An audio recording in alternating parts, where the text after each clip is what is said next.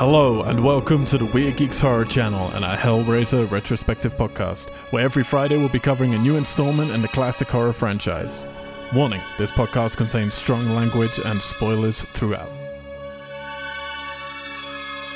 Go to WeirdGeeks.com to check out our other podcast series, social medias, Twitch streams, contact details, and news on our very own feature films, albums, and shorts that are currently in production for our publisher, We Are Tessellate. Weird Geeks is not affiliated with any of the rights holders of the films referenced, and no infringement is intended.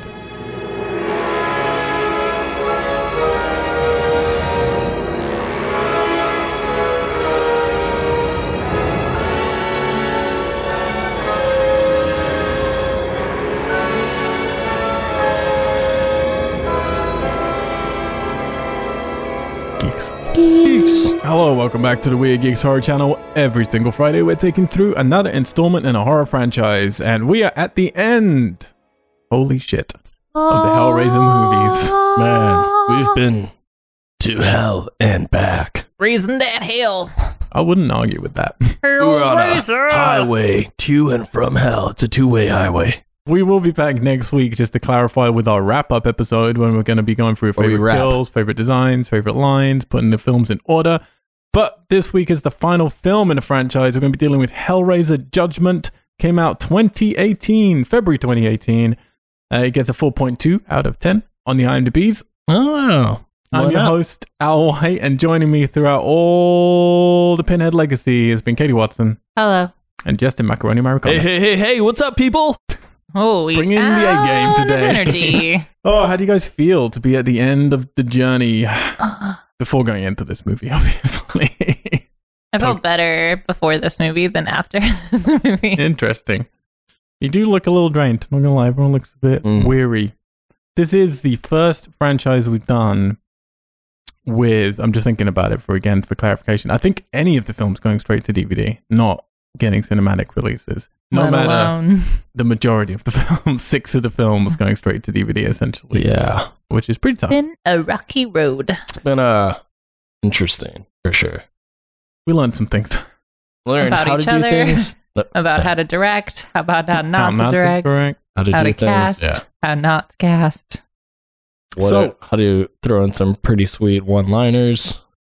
I'm How to gonna do it in- uh, let's know a little bit about this movie because there's actually quite an interesting origins to how this Mhm. movie came about. But actually, hang on, before we get there, we do like to look at the landscape of things each year. We can't do the 2018 box office because we don't know. I'm not a mind reader. If you're listening to this in the future, you know what happened. Featured speaker. No, It's gonna either be Infinity War or the, the Han Solo movie at number It's one. probably going to be a little indie film called Finding Nemo 7.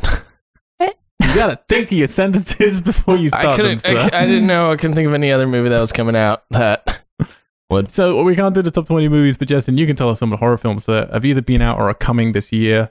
We can understand again. Well, I'm glad you asked, Al, because I have a list right here for horror films 2018.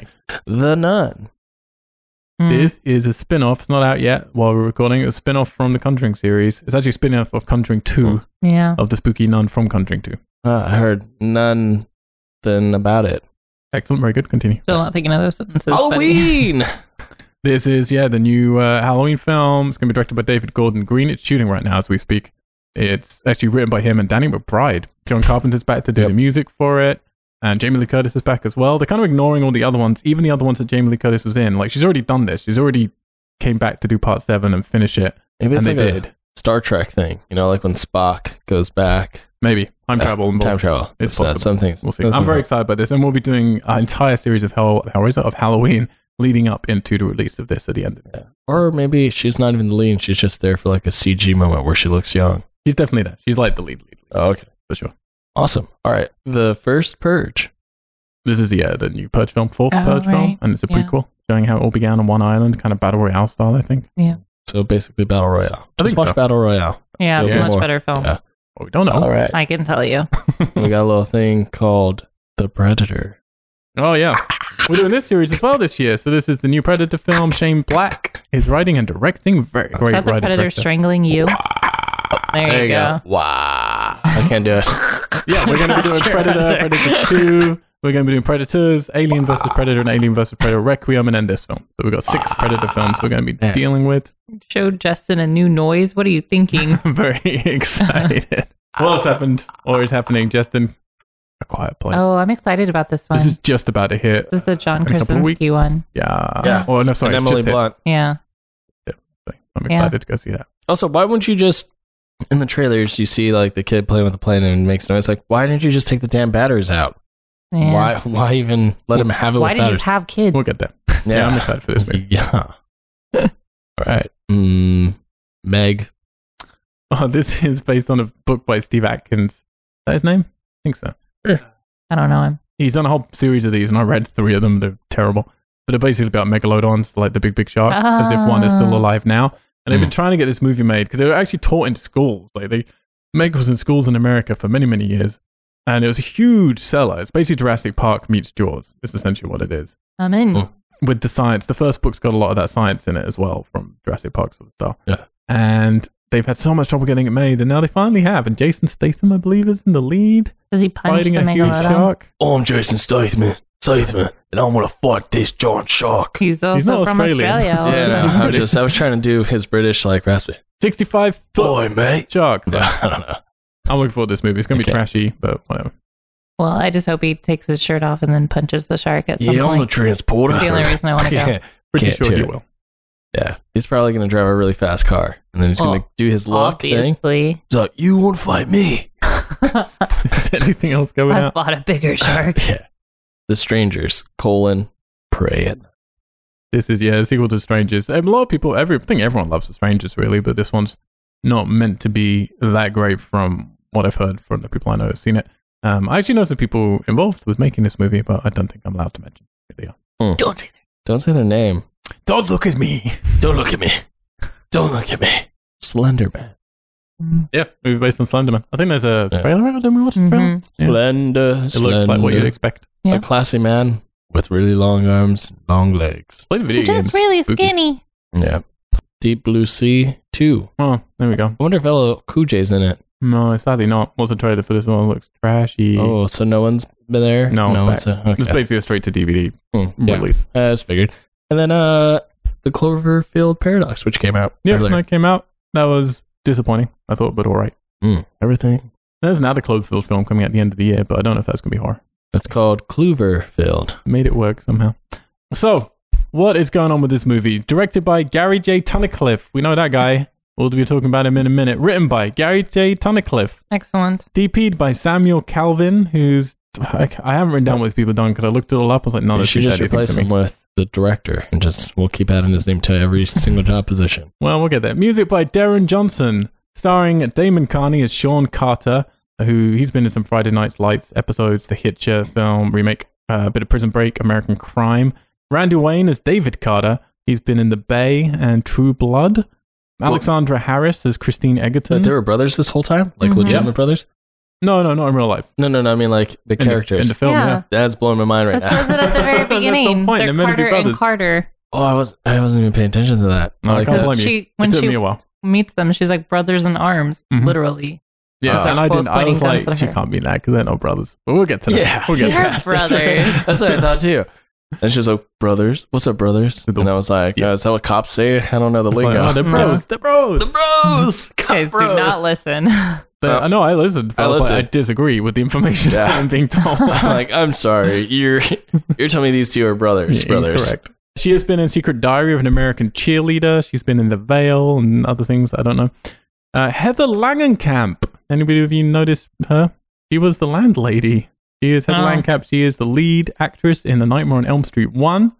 She's also in Nightmare on Elm Street 3 and the lead actress in Nightmare on Elm Street uh, 7, which is Wes Craven's New Nightmare. Mm. He's also in The Bay and a little bit of American Horror Story, apparently. Who else we got? We got Paul T. Taylor taking over from Doug Bradley and whoever that fucking chump was last time as Pinhead. He's been in a little bit of Prison Break, a little bit of Sin City in the background, a little bit of Mhm. that super film in the background. And as the auditor, Gary J. Tunnicliffe, Yeah. I saw that. Who's that guy? He's Uh, that guy with the glasses. No, Yeah. but who is he in? the writer director, Gary J. Tunnicliffe. uh, oh, Also in the movie. You said, why Oh. shouldn't he be in it as well? He is in it. oh shit! I Don't didn't worry about it. realize that. But hey, before we get to him, because we are going to be talking about Gary, we are back on Remake Watch. So I'm going to fill you in. The remake's still happening at this point, okay? So Oh. we're let me give you a little bit more back history of what's been going on. 'cause we last time we left it, we were in 2011. So in 2012, Clive Barker was sent into his coma and had all the health problems he had, and he's managed to come out of that. And then whether it had anything to do with that or not, he decides to be properly involved with wanting to make this remake to do Okay. with Hellraiser. By the end of 2013, Clive Barker informs his official Facebook page that he's just had a great meeting with Bob Weinstein and he's coming on to write the new Hellraiser reboot. They both want Doug Bradley back to play Pinhead, and they're all very, very that's what a fan. By the end of 2014, Clive Barker had become involved with Reboot fully and had submitted his second draft of the script for the Hellraiser reboot to Dimension Film. So, do you want to know what this movie was going to be? Because I can tell you now, doesn't look like it's happening anymore because this was a while ago. Yeah, sure.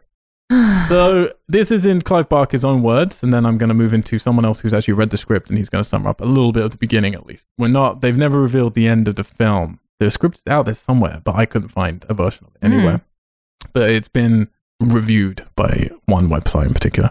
But from Clive Barker's own mouth, the movie begins on Devil's Island. I wanted to fold into the Hellraiser narrative something about the guy, the Frenchman Le Marchand, who made the box. I figured, well, what would have happened to him? He might well have been taken to Devil's Island, and I thought that would be a pretty cool place to start a movie. Since then, the script leaked, and the film would have followed. As the Lamarchand is held captive by an evil warden on Devil's Island who wants him to finish building the Lament. Fuck's sake, that fucking film. The Lament configuration. Mm, Now, Uh, but then the priest, because of course he's not going to be calling him Pinhead, he still hates that word. The priest shows up, and when it's opened, it wreaks he wreaks havoc basically. Then the story moves to present day Massachusetts. Now, see how many connections you find here, where Larry Cotton, a college professor, and his unhappy wife Julia are moving into the old homestead along with his daughter Kirsty. Larry allows Frank, who is still alive, to live in the attic until he can get back on his feet, while Julia and Frank are having an affair behind Larry's back. Other than that, it pretty other than Frank's being alive at the beginning, it basically plays out the same. Frank has come all across the box somehow. He then goes to hell. Julia then begins to bring him back with bodies in the attic. But once Kirsty escapes from Frank and steals the box, apparently things in the script change pretty radically. But no one's been able to know what. Even the review Huh. isn't allowed. It's embargoed. They're not allowed to talk about Uh. what happens. I feel like that script might be in the WGA like art like records because when you submit things, you have to submit the whole Sure. piece, so that way no one Sure. can cover it. So you could probably find someone who's in the WGA to track it down. I don't know. I feel yeah, but it's also it's owned by Dimension Films, and if it's still under Um, uh, option rights, then they own it, and it would be illegal to leak it. So I'm sure. I mean, they leak all the time, but this one it's been hard to find. But maybe other people can find it. Not sure. So nothing really has Hackers. happened since he he submitted his second draft. Uh, asked in 2017 about the status of the film, Clive Barker says he turned in the script years ago, and that's really the last he knew of it until he heard suddenly that a tenth film was about to come out. And as far as he was concerned, they were on a good track, and then it all sort of died down, and then suddenly this movie's coming out. hmm. That's all he knew about it. Who knows what's going on at Dimension Films? Who knows what Bob Weinstein's thinking? Just how much, like, because Bob seems to like Clive, and I'm sure they have a mutual respect. Um, they've both been in the obviously business. not a if he long time. doesn't tell him that they're making another film. Yeah, who knows? Who knows? But Dimension and you know him have had a rocky past. So But what was that? Was 2014 you said was the last time we 20, heard from him? end of 2013 was when he submitted his second draft. But we haven't heard. So he is just waiting for five years without well, four hearing years anything until from he was him? asked, or just But hey, under man. four years till he was asked. And he doesn't go into details. I'm again, I couldn't read every interview, but from the interview I Why read, don't you stalk Clive Barker better? the interview I read with him on any, inf- well, I read a few. Like uh, he basically just said, I haven't heard anything back from him. So, and I'm sure he's had I'm still something. checking my email every day. No, but it every happens day for more than people four think. years. it happens more than people. Just because you're Clive Barker doesn't mean they're going to get back to you. You submit your script. They he all got paid for that to write it, Right. so he will have earned his keep, paid the job, and then they don't have to use it. Hmm. Plus, they'll then own that story probably, so he wouldn't be allowed to use it in something else. Maybe they just want to get his hopes up, get something fresh from him. Like yeah, And then totally. they're like, well, if we decide to ever do something, now we have some fresh material and he can't start a whole new Hellraiser. and we can say from the mind of Clive Barker, Yeah. written by. Well, um, we From should the hands of Clive Barker. But then we should also say though that since 2000, Clive Barker's been talking about killing Pinhead off. So, or the priest, as he will call him. Uh, so in 2015, so this would have been two years after he had submitted that second draft for a remake, Two Dimension Films. At the age of 62, Clive Barker released his new book, The Scarlet Gospels. Uh, now, this is, I believe, so he's written some of the comics, uh, but this, I believe, is the only time in literature he's continued the Pinhead legacy Mm. from that original book. And in this book, he was very public about it straight from the off. Was this is where he kills off the priest character? So this is the official ending of Pinhead is in the Scarlet. This is Cross. where it con- it continues after Hellbound Heart. Yeah. Oh. So that's what I was saying to you after you read it. Like this is the book. There are some other books if people you know, want to know about them. There's a book that just came out recently, which we're going to be talking about next week, which actually takes place between the original and this one, but not written by Clive Barker. But this is the only other one written by Clive Barker, um, other than comics. Uh, Doug Bradley has constantly said he would be happy to come back if Clive was involved, and he would hope to do something based on the Scarlet Gospels to do a proper send off. Like, Essentially. yeah, kill me, see what but instead, we don't get that. Instead, for whatever reasons, Dimension Films made Judgment. Now, Gary Tunnicliffe, let's talk about this man for a second, shall we? He's worked in practical effects and makeup since 1990, including such projects as Clive Barker's Candyman, Clive Barker's Lord of Illusions, Halloween, The Curse of Michael Myers, Wishmaster, which was a spin off. Well, it wasn't a spin off, sorry, but it was created by the one Peter Atkins, the original writer of the Hellraiser movies with Clive Barker. hmm Uh, Blade, he's worked on Mission Impossible 2, Mimic 2 and 3, the Heroes TV series, The Collector, My Bloody Valentine remake, Scream 4, Gone Girl. Done effects on all those Like things. Oh, Gone Girl. And of like course- as in the recent. Yeah, David Yeah. Fincher one. Wow. Um, he was in charge of blood, I think, on the film. Right. And of course, he's worked on Hellraiser 3, Hellraiser 4 Bloodline, Hellseeker, Deader, Hellworld, and Hellraiser Revelations, which he also wrote. Gary had previously written, directed, and produced and starred in a fan film in 2006 called Hellraiser No More Souls. So, this was a film where Wow, souls. he plays Pinhead as an old man, basically, and Pinhead's kind of sad because there's no more souls essentially coming to his domain. Is it a comedy? And then he get no, it's kind of really tragic. He's like preaching a lot, and then he gets ripped apart by his own centibite. He basically opens the box at the end of it to rip himself apart. The effects are pretty good, as you'd expect from the guy who's done all the effects of the Hellraiser movies, pretty much. And he plays him actually all right, but it definitely feels cheap fan film. But a lot of fans really liked it a lot. So he was kind of renowned, I guess, as Mhm. people saying, well, if anyone should remake or do these films, then he should be the one to do them. As a little aside, in 2015, he also did a Texas Chainsaw Massacre fan film called The Chicken Run, Oh. which I watched last night, which is like four minutes long, very simple one room setup. Four minutes. Yeah. It's just Wow. a girl trapped in a room. She wakes up, Leatherface comes in, she tries to escape, doesn't go very well. I wouldn't think so. Um, but it's actually, I- I'm going to, well, spoil this for this review. I'm going to argue that's the best thing he's directed. Oh shit. it's actually pretty. Oh, decent. damn. So then in 2013, Gary Tunnicliffe tried to crowdfund a film that was called Judgment. Uh, he didn't think that it'd ever let him direct or do an official Hellraiser movie, so instead he took certain elements that he wanted from it and tried to get something made independently that was nothing to do with Hellraiser, just called Judgment. It was to do with this whole auditing process that we're going to be talking Right. about. It had the whole detective story. Uh, he presumed after 2011's Revelations that the studio would move ahead with a remake or reboot without him. So he was That is like, just sad. "I'm going to do he's my own." like, I thing." would have assumed that you guys are going to go on without me. and then they still call him. Yep. So he was shocked when they called him up, asking him not only to write the next one, but to direct the next one as well. However, there was a caveat. They gave him the same budget as Victor Garcia got with Revelations, just $350,000. But this time, instead of 11 days to shoot it, he got 15 days to shoot it. Oh, two weeks. Yeah, exactly. Uh, I'm not sure exactly how much pre production time he got, though. He probably got more pre production time. Now, Gary's been pretty open about stuff. He's actually an interesting guy and kind of nice and pretty level headed, from what I've read anyway. Now, quote this is what he said about the film We can never make a film as strong as the first two, they set the tone, but this film will hopefully feel familiar while also having some new elements.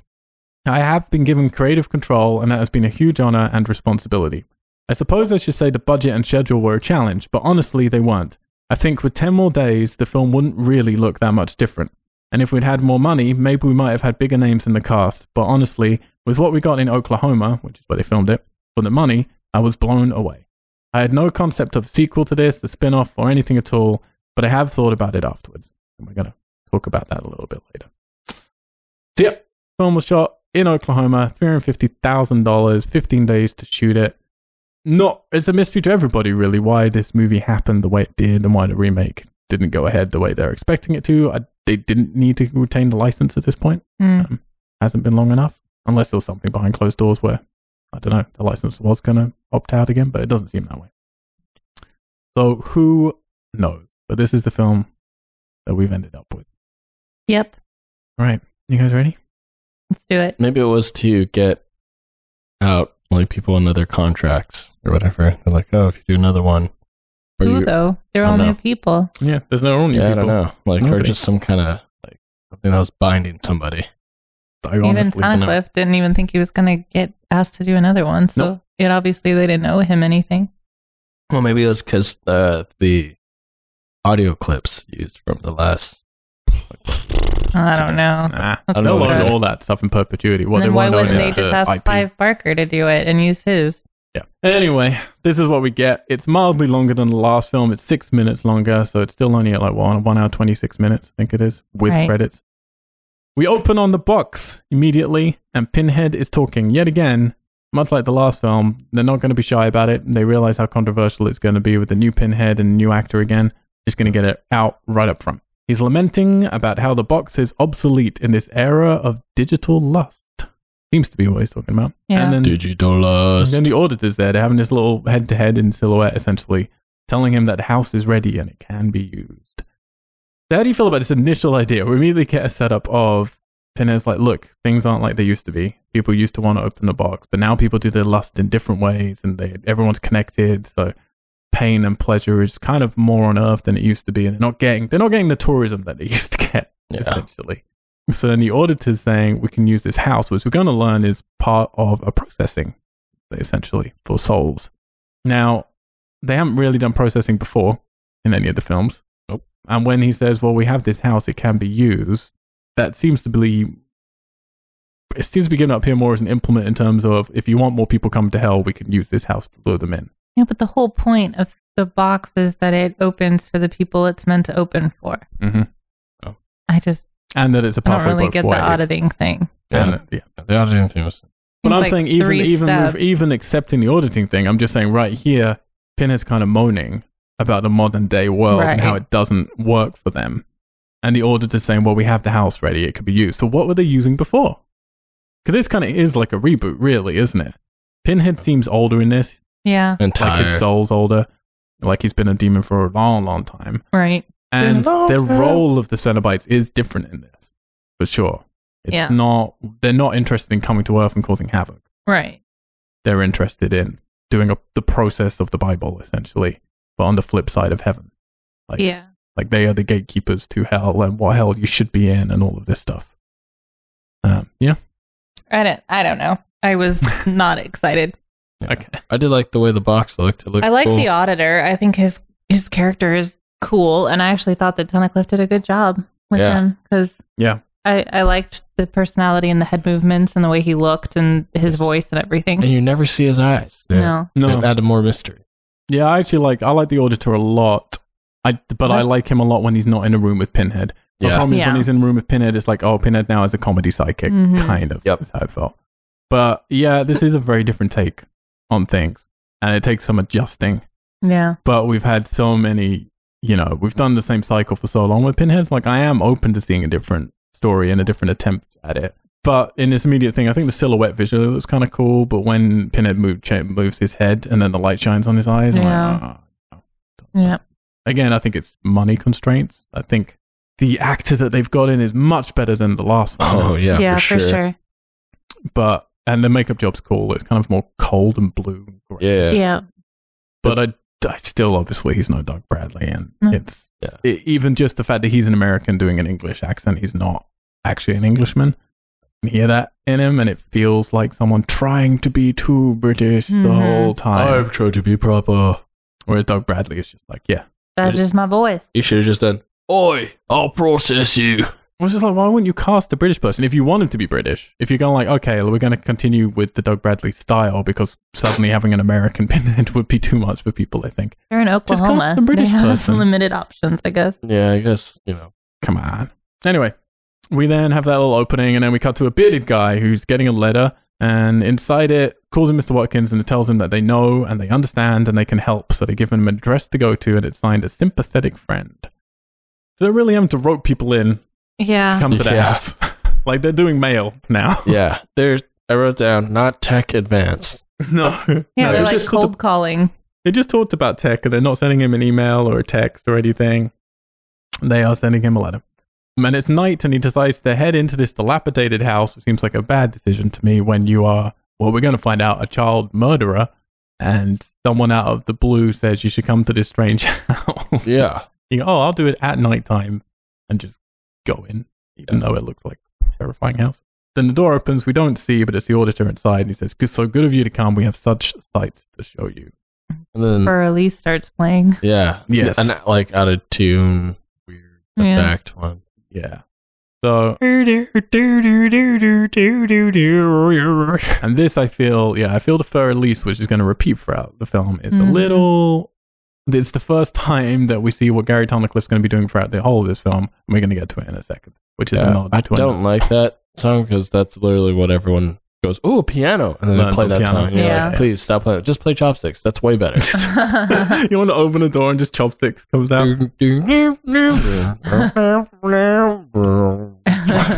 you make it creepy. Uh, so cool. the guy enters, and it seems whenever you enter this house, you black out essentially, yeah. and then you wake up in a room. He's got a cross on his neck, which I thought was an interesting choice. A lot of people had crosses on their necks. Mm, Yeah. There's a lot of religion going on here. I just feel like this is what you should assume is going to happen if you do the stupid things this man has done and like answer letters from random strangers and then go to abandoned looking houses and knock on the door. Yep. This is No people with such sight. this is to like show what you. your parents tell you from the get go. don't, do don't. this. That's Do my that. way. Don't live that life. yeah. So uh, yeah, the auditor sitting, he's basically chained to this wheelchair, and the auditor sitting in front of him at a typewriter that's connected through sort of tubes to his body. Yeah. And essentially, this is the process that we're about to have explained to us. So the auditor will talk to you. The auditor is very polite and sort of sympathetic, or at least understanding. Seems like he's on your side. Mm. hmm You will account all of your sins, and he writes them down With your blood. Yeah. with your own blood, which is, uh, I think, these ideas are pretty cool. Yeah. To be honest, Yeah, again, I wrote down cool style. again, it doesn't seem like Pinhead's world, No. but as a separate part of Hell, I'm like, yeah, this seems kind of Yeah, cool. it's kind of like the paperwork side of Well, hell. this is like you know it was the like they outsourced and like oh well we're here now in the mortal world let's set up shop and Yeah. what do people do these days they still, they still using that uh what was that that uh thing called uh hey what's that thing called uh oh uh, American Online yeah people still use that no man oh shit that's like how I feel like it I went already down sent the AOL. That's all I have is an AOL account. All right, Okay. we'll use a typewriter. uh, we'll get that typewriter out of the box all right it still works. cool We're getting these lines all like the guy saying Jesus Christ, and then the order says same city but completely different zip code. He is making it work. Like it could be terrible. These lines. Yeah. and I don't know. It seems. I'm not wanting to turn it off. how he's uh, how he's delivering it. Right. Yeah, so he's pumping his blood in, he's writing it all down. We find out that Mr. Watkins has been taking children and killing them, and he's confessing, at least to one. I don't know if there's been multiple or I not. know. Hard to That's tell. what I was confused by. I was like, his long sordid resume is that he killed one girl, Mm, I which can't- obviously is terrible, but like, yeah, one. it seems to be pages of writing, so it's kind of like, are they Yeah. just all the details, or is there more and we just didn't hear it? I Yeah, don't I guess. I think it's probably both know. Okay. So now he has the account, and then he takes that to the assessor, and then says after that it will go to the jury. So the assessor is um, the next room along, I think, but it's clearly the same set. yeah. but I think it's meant to be the next room. Well, Oh, I There's thought a- he just left and the assessor comes in. Yeah. maybe, but then they move to other rooms. They're No, no, definitely no. the same. set. Yeah, well, he yeah he leaves because he just leaves the papers on the table. Right, Mhm. and then okay. the assessor comes. then the assessor comes in. He's this fat guy with no shirt under a jacket. He actually, and uh, this confused the crap out of me the first time I watched this movie because he looks a lot like Mr. Watkins. Yeah, And that's kind Yeah. of crazy. I was like, is, "Oh, is your assessor meant to be you?" And I was getting Uh-huh. really confused, but no, he just happened to look Yeah. pretty similar. And he's got a jar of tears of children, which later on he Tears doesn't of have children. a jar, jar of tears. he does. Mm, He He, still has does, it. but he doesn't say it. Oh, okay. Does he? I don't see. I didn't see him tip it yeah, out he's- later. Mm. he on. he, he does. He puts a root around. Missed that completely. It's his little maple syrup. Why then? Because I thought the whole point then, because yeah, I didn't notice that either time. I watched this twice and I didn't see it. So I was like, I presume the tears of children were tied into his sins because he killed children. Oh, I got that it was like helped him swallow the paper. Yeah, Wow. I think it was like a s- like a softener, Yeah, Right. like Okay. a lube. Yeah. Okay. soft, not salty. I They're guess. sweet. Weird. Have you ever, have you ever tasted a child's tear? No. Should try You it just Well, sometime. my own. Oh. lick a crying child's face. I've looked my eye. Like, wait, wait, hold- is your child going? I need to borrow. Hey, let me borrow your child. You just push him off a bicycle and it'll lick its face. Like, yes, as I thought. Delicious. but highly vomiting. All right. Well, fair enough. And then he, yeah, he takes that and then he pours it over the confession pages and then eats it with a knife and a fork on a metal plate. Again, I'm liking, I mean, it's all very heavy handed, but I kind of like all the Yeah, it's symbolism. kinda weird. I, was, I, I thought at first I was like, is he like a deadly sin, like gluttony or something? Mm. Your sister's like gluttony. I mean, there's some good imagination going on here. I can imagine this stuff being on the page in a Clive Barker novel. yeah, That's all I mean. Like, it feels that's like, true. you know, it's not necessarily being represented brilliantly and it's certainly not pleasant to watch, but it does feel like, okay, yeah, we are getting back to that style. Ew. Yeah, and then from the assessor, he then goes over to a funnel and then throws up what he's just eaten, which then goes through pipes into the next room. So, and also on the shelf behind him is a different lem- uh, lament configuration boxes for no Oh. reason, hmm So much boxes. hanging out, little decoration. That's all they've got to Well, they decorate. Decoration. discuss It's like it promo. later. Yeah, no, this is primitive. yeah, then the puke is into the next room, and the next room there are three, is it three or four? Three. Three. Three- well, I say naked girls, but they've got their underwear on because they couldn't Topless. couldn't pay them enough to take their underwear off. And they have their faces like half ripped off. So then they start putting their hands in the trough of puke and then turn to the auditor to say that he's guilty. Tell. And, the, and then I wrote, ooh, gore. And then I wrote, tits galore. Kids Gagor. So then the auditor goes back to Mr. Watkins and says he's guilty and he's now going to be taken to be cleaned and then he'll go to the surgeon. But the, yeah, Mr. Watkins like, but you promised me a re- reward, to which the auditor says, this is your reward and this is what you're deserving of, my friend. And it is kind of this sort of, like, he never says anything in a threatening way. No, Which I he's do just like. very matter of fact. So he gets tied to a table and then some topless women come in and. Not the hot fondle him. ones. Not the hot I ones. thought ones. These are just the ones that uh, clean. But they come in. I think some of them are fully nude actually, because these ones you could pay. They could pay. Yeah. They come in, fondle him, start. We don't really see it in this one. We see it No. later. But they're doing stuff to him. It looks like they're eating him. I thought the first Yeah. time, but they're They're not. just licking him. Yeah, they're just eating his clothes off. and then you just hear off Yeah. screen saying, "You must be clean on the inside too," which is a good line. Yeah. Creepy. So I was like, how are they going to do that? Meanwhile, we'll find out. Meanwhile, Pinhead is sitting in a throne, as he's going to do for a lot of this film, looking at a wall and listening to the screams. of What's going on? The shot's pretty cool, Mhm. but the it's cool action the is first time. Yeah. They return to it too much and it's the actual reality of it stupid. He's just looking at a wall. Yeah. He's just kind of bored. He's like, mm, Not doing just lost in thoughts. Kind of, I'm going. I'm still processing the last four hundred. He's like years. old grandpa pinhead where you just like keep going and you're like, Grandpa, are you I'm I'm awake. much. Yeah, He's like, so- I wasn't I like- was resting my eyes. Yeah, you're like, Grandpa, you gotta go to bed. Yeah, yeah, I'm just thinking right now. come on, you gotta get up. You've been here for. Okay, okay, okay. Grandpa, come on. Yeah, okay. Until some point they get grumpy. Like, yeah, fuck it, I'm coming. yeah. Yeah, just all right. Just ch- you're like, all right. I mean, gosh, sorry, you're old. I don't want you to like freeze or drown in your own saliva. The guy's then on that plinth still and they come and sit by the edge of the plinth and then these little funnels come out of it like Mhm. tubes. And then the surgeon, well, it's not a surgeon, it's the butcher comes in. Yeah, like Who's this- Texas chainsaw style. Very Texas. I was like, holy shit, dude. Yeah, but so this isn't the surgeon? the surgeon's on the back of him. Oh. Remember? because he clarifies it later the butcher and the surgeon but we don't Yeah. know his name at this point this is the butcher is this big guy with this sort of it looks almost like wooden baby sort of mask on his face Oh, and then on the back he has this big cloak that looks like he's got stuff in there and he does because the surgeon is in there who then comes out of So his what's the back point of the butcher then? and just carries him around I hated this guy. like banjo and kazooie and then the surgeon comes out he's like, Like leather ninja gimp. gimp yeah with, a, gas smoke- mask Yeah. and then like twin twin blades from Yeah. Naruto Right. or something like Yeah, that. he's like straight out of World of Warcraft with those dicey blades or pizza cutters. They actually look like pizza cutters. You know the Mhm. views that like that- the man the yeah, the huge ones. No, yeah, the half moon ones. yeah, Do you not like in either of these the No. butcher or the this to me was like really ugly horror that I really don't like. I liked the butcher because I was like, oh, vroom vroom vroom vroom, and then the gimp dude popped out. and Went, holy shit, what is this? Mhm. It just reminded me of like American Horror Story style, which I Yeah. find really ugly. Um, Right. and then to call someone, I would have called them both the butcher because the surgeon, you think of someone who's really meticulous. And that's what I've always thought about the torture style of Pinhead. Hellraiser and Pinhead is that they're like, they want you to feel every little thing. And so I Mhm. was like, oh, the surgeon, I would anticipate it being gory, yes, but like being very precise. Yeah. And this is not like, this is just a hack job. Well, and yeah. I just mean, didn't really like it. Oh, yeah. if this is because this is the thing, this turns out to be the last process. And yeah, before we've seen you go to your own hell, like if you blah blah blah, like we don't know what happens to people after this, so it's very strange because yeah, Mhm. there's no, it's the same process for everybody. So that you're not violence isn't done to you in the form of you know something unique or ironic, considering the way you lived your life or anything. And I agree completely. Like I actually like the design of the butcher. I like that weird little mask in his Yeah. face, but again, for a Texas Chainsaw film or something. Yeah. And the surgeon looks like he's from a Rob Zombie film or s- like House of Yeah. a Thousand Corpses or something. Right. But they don't really belong for me in the Hellraiser world. Yeah, they just seem very lazy. It just seems like they. I mean, those two characters would be if they like they were downsizing their company. They're like, oh shit, we need to just Yeah. hire a guy.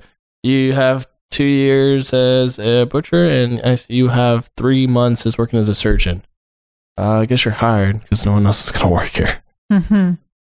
So they like, yeah, he comes out, slices, well, he pulls Mr. Watkins' face off and then all of his skin. And well, he then does a weird like slashy, slashy. rave dance move on his chest, and then when Yeah. they pan, when they show it like wide, it's just he's Yeah. just covered in bl- blood. And he pulls off like his whole skin because, Yeah, yeah, pulls he's off. been exacting enough, apparently. Yeah. And then the topless jurors have all the blood comes out of the Oh, it- funnels it's a very sexual. and Just, just sprays over their breasts. just mm, shoot your blood on my chest. Well, the like little shoots like protrude out onto Yeah. each Mhm. of them, and then it just like basically comes all over them. yeah. yeah. So what the hell is that? What was that about? Well, that's the thing, isn't it? It's like what was the point of that? again, perverseness is part of this. I'm happy with anything that's bringing it back to like sex and stuff. But this whole scene with the butcher and the surgeon doesn't really fit Yeah, with the process. And then everything else I've been impressed so far of like, oh, okay, I see how this process works, but I don't get the point of that. I don't know what the blood on the boobs means. Like, if it was like you saw the blood goes onto them and then they absorb it and then their faces like heal again. Right. And they're in this like never ending cycle of they rot and then they heal with each death and then they rot or something like that. Oh, But I don't see the point of. Well, they just have a fetish. It's like I like the blood on my boobs. I Yeah. Oh. like- I like fresh squeezed blood on my boobies. it's weird. Blood and boobies. That's our thing here in the processing room. And yeah, because then we just cut to the auditor who's sitting at his table, and then he looks at us, and then it ends. Yeah, I wrote opening sequence more funny. well, you did ask for a comedy, Yeah. but it ends. And for me, this ends. And I, the first time I watched it, I was like, I feel like I just watched a short film or Hellraiser of like an Yeah. alternate take, Yeah. like a pitch film. And I kind of liked it. And I would have come out going, "Oh, it's interesting and different." It's like five, ten minutes or whatever. Shot okay, like using minimal budget. But the movie's just starting. I'm like, all right, where the fuck are we going to go with this? And where we go yeah, to the opening credits of Seven. basically. So we have music trying to be exactly like Seven, editing trying to be exactly like Seven, color grade trying to be like Seven. Yeah. They're only 20 years too late to this party of trying to rip off Seven. Like everything in the end of the 90s and the beginning of the noughties was trying to rip off Seven. And it's painful now when you see stuff. And I mean literally 20 years later Yep. they're ripping it off. And I've read interviews with Gary Tunnicliffe. Now's the time, I guess, for me to say he wanted to make Hellraiser Meet Seven. His pitch for Judgment. If you can imagine this film without the Hellraiser stuff in there, it is Seven. Yeah. Only Yeah. not Seven Oh. because Seven is m- one of the greatest films of all time. Yeah. Oh, I mean, here's the thing. It's a terrible, terrible ripoff. I will say at least this opening credits has more visual style, I suppose, than most of the Hellraiser opening credits have had, where it's Yeah. just titles and terrible music, but just there's no independent personality. Yeah. So now we cut to the city and we're going to get into the proper story as a drunk, slutty girl steps out of a car proclaiming, Uber black my ass. And then It's she, just like, more like sucks. Something lame. then she comes home to a room full of candles. So she goes from thinking it's her ex booty call friend Josh to then being pissed off with him to then being turned on and undressing and then being pissed off again as she Yeah. can't find her dog. And then yeah. It is a wild ride. And then someone turns up who they show clearly, but you can't see them covered in black. Mhm. Um, definitely, by the way, not as I'm going to be calling Grizzly Bear Man for the rest of the film. Not the same build Oh, No. definitely not. at all. And someone turns up there and kills her. And she says, "What do you want?" And he, you just hear this voice whisper to make a lesson out of you. I put, I can't fully hate the idea of punching her in the face because I really wanted to. he was not It was a fun punch character. she deserved. So then we cut to our two detectives. Guess what? We're gonna have two detectives just like Seven, and they're not trying to shy away from it. So we One have, who Because literally looks, Looks like, Brad, Pitt. Mhm. Brad Trying Pitt to be. meets Hayden Christensen. is what I Yeah, wrote. good I was call. like, that's a face I want to punch. Yeah. Well, you got one guy who is grizzled, and he's basically the sort of more old hat at it, who's a bit more cynical about it, which is it basically the Morgan Freeman of it. Yep. And he's quoting books and like He literature. reads he things. reads, which is basically Yeah, but- Morgan Freeman. And then the other who looks like yeah, preppy schoolboy Mormon Yeah. version of Brad Pitt. Yeah, it's Yeah. Brad Pitt, With Hayden button-down Christensen, Ken cardigans. doll. It's like Yep. a Ken doll. Exactly. Can you guess what Brad Pitt's name was in Seven? Oh, shit. His second name was Mills. What was the first name of this guy's character in this film? Don't no one A- remembers his name of Adam? this. No, No. David. David. David. David. What was the name of Brad Pitt's character in Seven? David. Wow. That is how on the nose he's going to be Jeez. with this film. Also, uh, I just want to point it out that David has a seatbelt buckled, but it's behind him. just so that the thing doesn't go ding. He doesn't read, Justin. He doesn't know things. He Yeah. only knows how to dress himself It annoyed me. impeccably I was like, why the fuck even and buckle very it? tight pants. He wears Yeah. very tight pants. You're just Yeah. immediately like, we get this And shot though. You started unnecessary. laughing immediately Yeah. just for the look of the two. Yeah, I went, I Yeah. went, whoa, this is a cheap, poor man's, You said Seven. cheap Brad Pitt. cheap Brad Pitt. Yeah, poor Yeah. man's Brad Pitt because you can't afford Brad Pitt for this. My No. problem is I don't. We're gonna get to this. That yeah, they're meant to be brothers. I do not buy them as brothers at any Oh, point. I- Ever. I, do No. not buy them as Ever. detectives at any point. Yeah. No. And the relationship between them here, where like the grizzly man's just not even talking to his brother at all. He's like, I've been great. The weekend's been fun. Blah, blah, blah, blah. Oh, now he speaks to me. It's, it's ridiculous. But then he Yes. just starts spouting a tale of two cities angrily at him, uh, and while the younger pretty boy is just dismissing it What? all again, like Brad Pitt would in Seven. Oh, the gall to try and steal from Seven. It really is so abhorrent in Dickens. this. Dickens. So they get to the scene where there are no cops, nobody else on the scene, just the two of them. Just the two of them. There's been a murder and there's nothing happening There's at the been a scene. murder. Not even Can quartered this off. off. Like no one's there. Crowd Just two clo- control. All you need to do is at least have one guy who like goes, "Oh, it's all yours now, detectives," and walk out, right. and like, then maybe pulling like a off some light gloves or outside the window something. with a red and blue light flashing, so you know Something. there's stuff happening outside. Yeah. That's it. They had a cop They- car. like she was the girl we meet in a second is driving a cop car. Why can they use that outside and then you see it later? Because we don't have the money for it. It- she's already got it. They had it for one day. We just had it for one day. One day. Ridiculous. So this girl's dead that we saw in that scene, and there's "I am a jealous god" written on the ground in her blood, and credit cards on her eyes. I think. Yeah. Which is just so dumb. We can't put coins because no one has coins anymore. So we'll put credit cards as her passing. And they Uh. somehow don't notice that she has a silver spoon in her mouth. Yeah, Uh, they yeah. all just spoon mouth, and then they just say it's definitely him. So here we're going to learn that they've been trying to chase after a serial killer that I thought the first time I watched it was called the Perceptor, Yeah, so did I. but it's not it's called the Preceptor. Preceptor. I didn't even know what they were saying. They're going to establish that here as Detective Egerton or Edgerton. as you say, Edgerton. Edgerton, who's the female detective. She turns up suddenly. They Out of pull the out the shadows. guns on Yeah. her. like super sketchy. She's just like, oh, oh shit, hey, hey, what's up, what's up, you dudes? guys aren't the only ones who were called here. I was like, well, Well- maybe announce yourself. Yeah, and also, where the fuck is everyone else? I love how they This pull both crime their scene is guns not out, unlocked, and yeah. then one of them puts it down. It's like, you got her? Yeah, I got her. Yeah, They're very serious. They're detectives. Yo, we're two brothers, just the two of we us. got each other's backs. There's a murder. Can we solve? Just the two of us. There's a So- murder. Can we solve? She's saying, I'm not sure if this is the preceptor because the preceptor likes to shock, pull, and pre- and preach, basically. But then they see something moving in her Well, Oh, and they've belly. seen this video on her computer of her dog. Sure. Like she worships her Like, dog. my dog. I love my dog. so they unzip her, and Yeah, then they they do. see that she. Yeah, they do. they see that she's sewn together in the belly, and it's all moving, and We're Out. gonna immediately assume that it's the dog. Yeah. Yeah. of course, Immediately. Of course. Why would you not? I mean, it's pretty horrible. It would have just been better if they never showed that clip of like the dog, her talking about a dog. 'Cause Yeah. Uh-huh. She was like, Where's my dog? Blah, Yeah. blah, blah. And then we'd all be like, What the hell's her stomach? Well, And I like, think it was "Oh." because she's saying, I worship this little thing. Like, Yeah. so Yeah. it's like, I am a jealous God. She's worshiping false idols. Oh my god! Don't worship the dogs, people. Yeah. Blah, she blah, should have just blah. said in her life, she's like, Where's my dog? You detonate my dog, I will kill you. Baby. Where's my baby? Yeah. So the killer took the dog, put it in her womb because it was her baby. Put it put, Or it put the won't. baby back in the baby maker. I love how the That's not doctor, how it works though. doctor, Detective Edgerton is is holding the dog out. He's pulling out of With the belly, no blood gloves. everywhere, and doesn't seem to give a shit.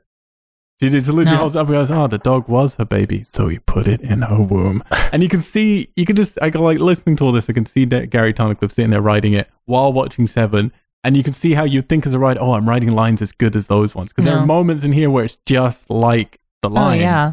in Seven, but without any of the context.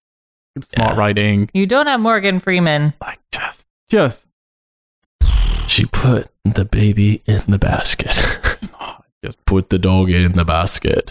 So then they're hanging out at the police station. Now, I say police station, but It's just a room with detectives written on it. Yeah. all we Seriously. ever see is one room. Yeah. We don't even see anybody walk outside at any point. No. No one's ever working there. And yeah, it just says, They it doesn't, don't really work there. it doesn't say their Are they names. private detectives now? It just like says private eyes? detectives. No, because every time you see the outside of the building, it says police department. And private detectives do not get called out to No. murder Yeah. scenes No. when there are no police there. Well, Wonder if the police room just says police on it. Like Police is. police is. This is where we keep them. So the detective, the female detective, Edgerton, is saying that she's there to help them. Grizzly Bear needs to leave because it's his wife's birthday. Oh shit! So he's- he heads home with some carnations and then stands in the doorway looking at a picture of himself as an army guy. like, oh, the good times. God damn, I'm good looking. Shit. Yeah, I well- should give myself a birthday gift. And he walks around the corner and his wife just says, smoking inside Yeah. and eating cake. Which is crazy because the cake is uncut Yes. and she has a piece of cake. So I went, She Ooh, already fuck. ate a whole cake. That's how long, how late he is. And then she's like, "Fuck Uh, you, fair for enough. making me eat a whole cake." That was confusing the crap out of me too. It's like, Yeah. she's eating cake, but the cake is still whole. yeah. How did no one men- notice this? So that takes effort. On, a, on a set, that takes effort. Yeah. It's like, where did she get the, just give her the cake from the cake? Yeah, Yeah. They're like, no, no, we're Fucking going ret- we're idiots. gonna return this cake because she out doesn't there. even eat any of it, so you're like, you're not losing it with every take. Then she looks at him and she's like, I don't even like carnations and walks off to her room. You should know that. yeah. She's Oh, They thought they were roses anyway. I did so it too, was but I was And like, also- you don't see him again, so I couldn't I'm like- justify that. Y- you know he's a detective, right? so what are you Someone upset died. about? Yeah, Sorry, it's your birthday. It was someone's death day. All right. yeah, Yeah, but she knows he was just sitting in that no working office, just like, oh fuck. yeah. You're on that It's my wife's soundstage birthday. again, aren't you? Just sitting Yeah. in your fake movie office. yeah. Also, she looks completely different from the at the end. I'm like, did they oh switch yeah, actresses? she looks terrible in Like- the scene. Or I'd be Yeah. like, Uh, ugh. No, she's also completely different. She Yeah. looks completely different. Like the actress at the end is probably not the same actress in these like It's earlier quite bits possible. It is quite possible. because it did not look Well, her like oh. her. at face all. looks the same, but it, she definitely looks terrible don't in that know. right here. So they're back in their police office. I'm going to use inverted commas every time. Going over some older killings so they can basically give us the He information. brings in donuts. He's like considerate to them. Duh. Why didn't you bring your wife fucking donuts? You know, I mean, She's eaten enough. she ate a whole cake and she's Yeah. got the second one to go. just it's- saying. Maybe if you were more considerate with your gift giving. There's no one that's like, I don't even like donuts. No one says that. He does that purely The- though, so he can bring in Mm. donuts while they're talking about the previous killings that can happen. So he can Right. look all cool by going, ah, the lawyers were feeding lies to everyone, so he fed their lies to their son, taking their tongues and then blending them up. Want a donut? Just Yeah. talking like, She takes one too. He's like, I'm gonna feed you up. Takes the jelly one. ooh, Weird. well played, lady. So they say here the preceptor is a teacher and he's there to uphold the law. That's what a preceptor does. 14 victims so far. Some would say so many victims. There might be more people involved than these two detectives Yeah. trying to track him down. Well, they're so surprised that they she's been called in to help them out. They're like, How many people have died so far? 14. Fucking 14. Are you shitting me, you guys? Hmm. you know how many What are serial you killers doing have in killed here? 14 people? Yeah. Like, not that many. if any. Good lord. There are two That's a commandments left. massacre. So the last two killings are going to be thou shalt not steal and thou shalt not covet. Should we decide now that his brother, the young Brad Pitt, is the worst detective ever? If his brother is the one doing Yeah. this? Yeah, yeah. And 14 times this has happened, and every Yeah. time he's like, wonder who it could be. You know why? Because they're not brothers. yeah, they're really not or brothers. detectives. oh Yeah. my god. They're definitely neither of those things. Then we get this terrible, And he's not Brad Pitt. we get this terrible fading matter how hard he montage tries. as they all work together trying to figure it out. All they're doing is like walking around the room. Yeah, You know that guy totally probably thinks he is Brad Pitt in Seven Right? It's like, Uh, oh man, I'm like He is Brad Pitt wearing in a Seven. tie, wearing it all. So yeah, we get this this montage of them working it out, only then to cut to some girl screaming as blooded hands hack and pull out her teeth and other stuff. And then they're at the next crime scene. Oh, like thank God he killed somebody else because we were not figuring much out walking No. around our office just looking at stuff. Oh, so then okay, uh, what happens? Yeah, the young one gives one of the other cops already there a coffee. Did you notice this? hmm Have you ever seen this before? This is an exact Oh, scene in yeah. Seven where Brad Pitt comes to the first Oh, killing that they yeah. investigate. Well, the second technically, but the first one Yeah. like this. And there's a cop waiting outside, and he hands him a coffee. Yeah. It's exactly the fucking thing. Yeah. Except he has the cool, like, Greek Yeah. New happy York, custom. yeah. Yeah. the And it's cool, before they like, yeah, go into New York ones. also the obese one. That's Yes. gone. What is Glug. Gloth? Yeah. Oh, Glun. Gluttony. Gluttony. Yeah. Before they With go the into that watch. building. Or he Yeah. eats himself to death.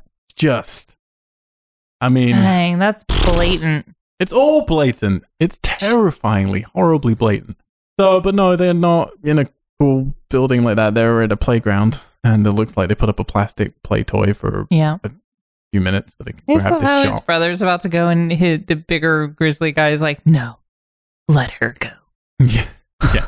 Like, Yeah. yeah. look at it. So the people Make take the her- goes first, but they find a bunch of severed arms of what look like kids uh, uh, holding flowers with jars on the playground, and inst- uh, inside the palms are eyeballs and teeth.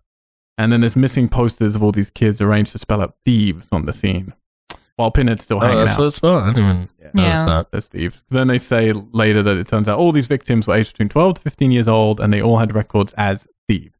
But she said that it was only for like petty theft. Yeah, petty theft, but still. Seems like a stretch. Well, I feel like like Grizzly Bear don't care none. the Wall Street tycoon people steal actual terrible things Yes. from good people, Yes. but we're gonna just target children. Yes. It's like easier. I'm not a I'm Yeah. a, I'm not that strong. he likes an easy kill. A lot of them, He's like, evidently. hey, you want some candy? I got some right here. And yeah, throughout this, we keep we're, we're coming back to Pinhead, still hanging out on his throne, watching a wall. yep. Do you think on the wall, like you Grandpa, go to bed. Can... so then they find uh, all the kids went to the same school as did a previous victim. Is that right? Is that what happened? yeah, Crystal. There you go. And they have a local perp from that school who peddled kiddie porn and was caught jerking off and flashing the girls at that school. Is that At, what's... yeah, at their Something gym like that. class. There you go. So they head over to this pub's flat, which is all dark and fucked up, and no one can ever turn on lights in this film. And there are newspapers and a preceptor that he saved. So they think, ooh.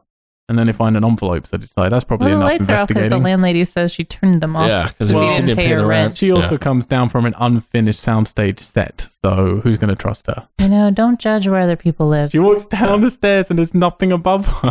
Yeah.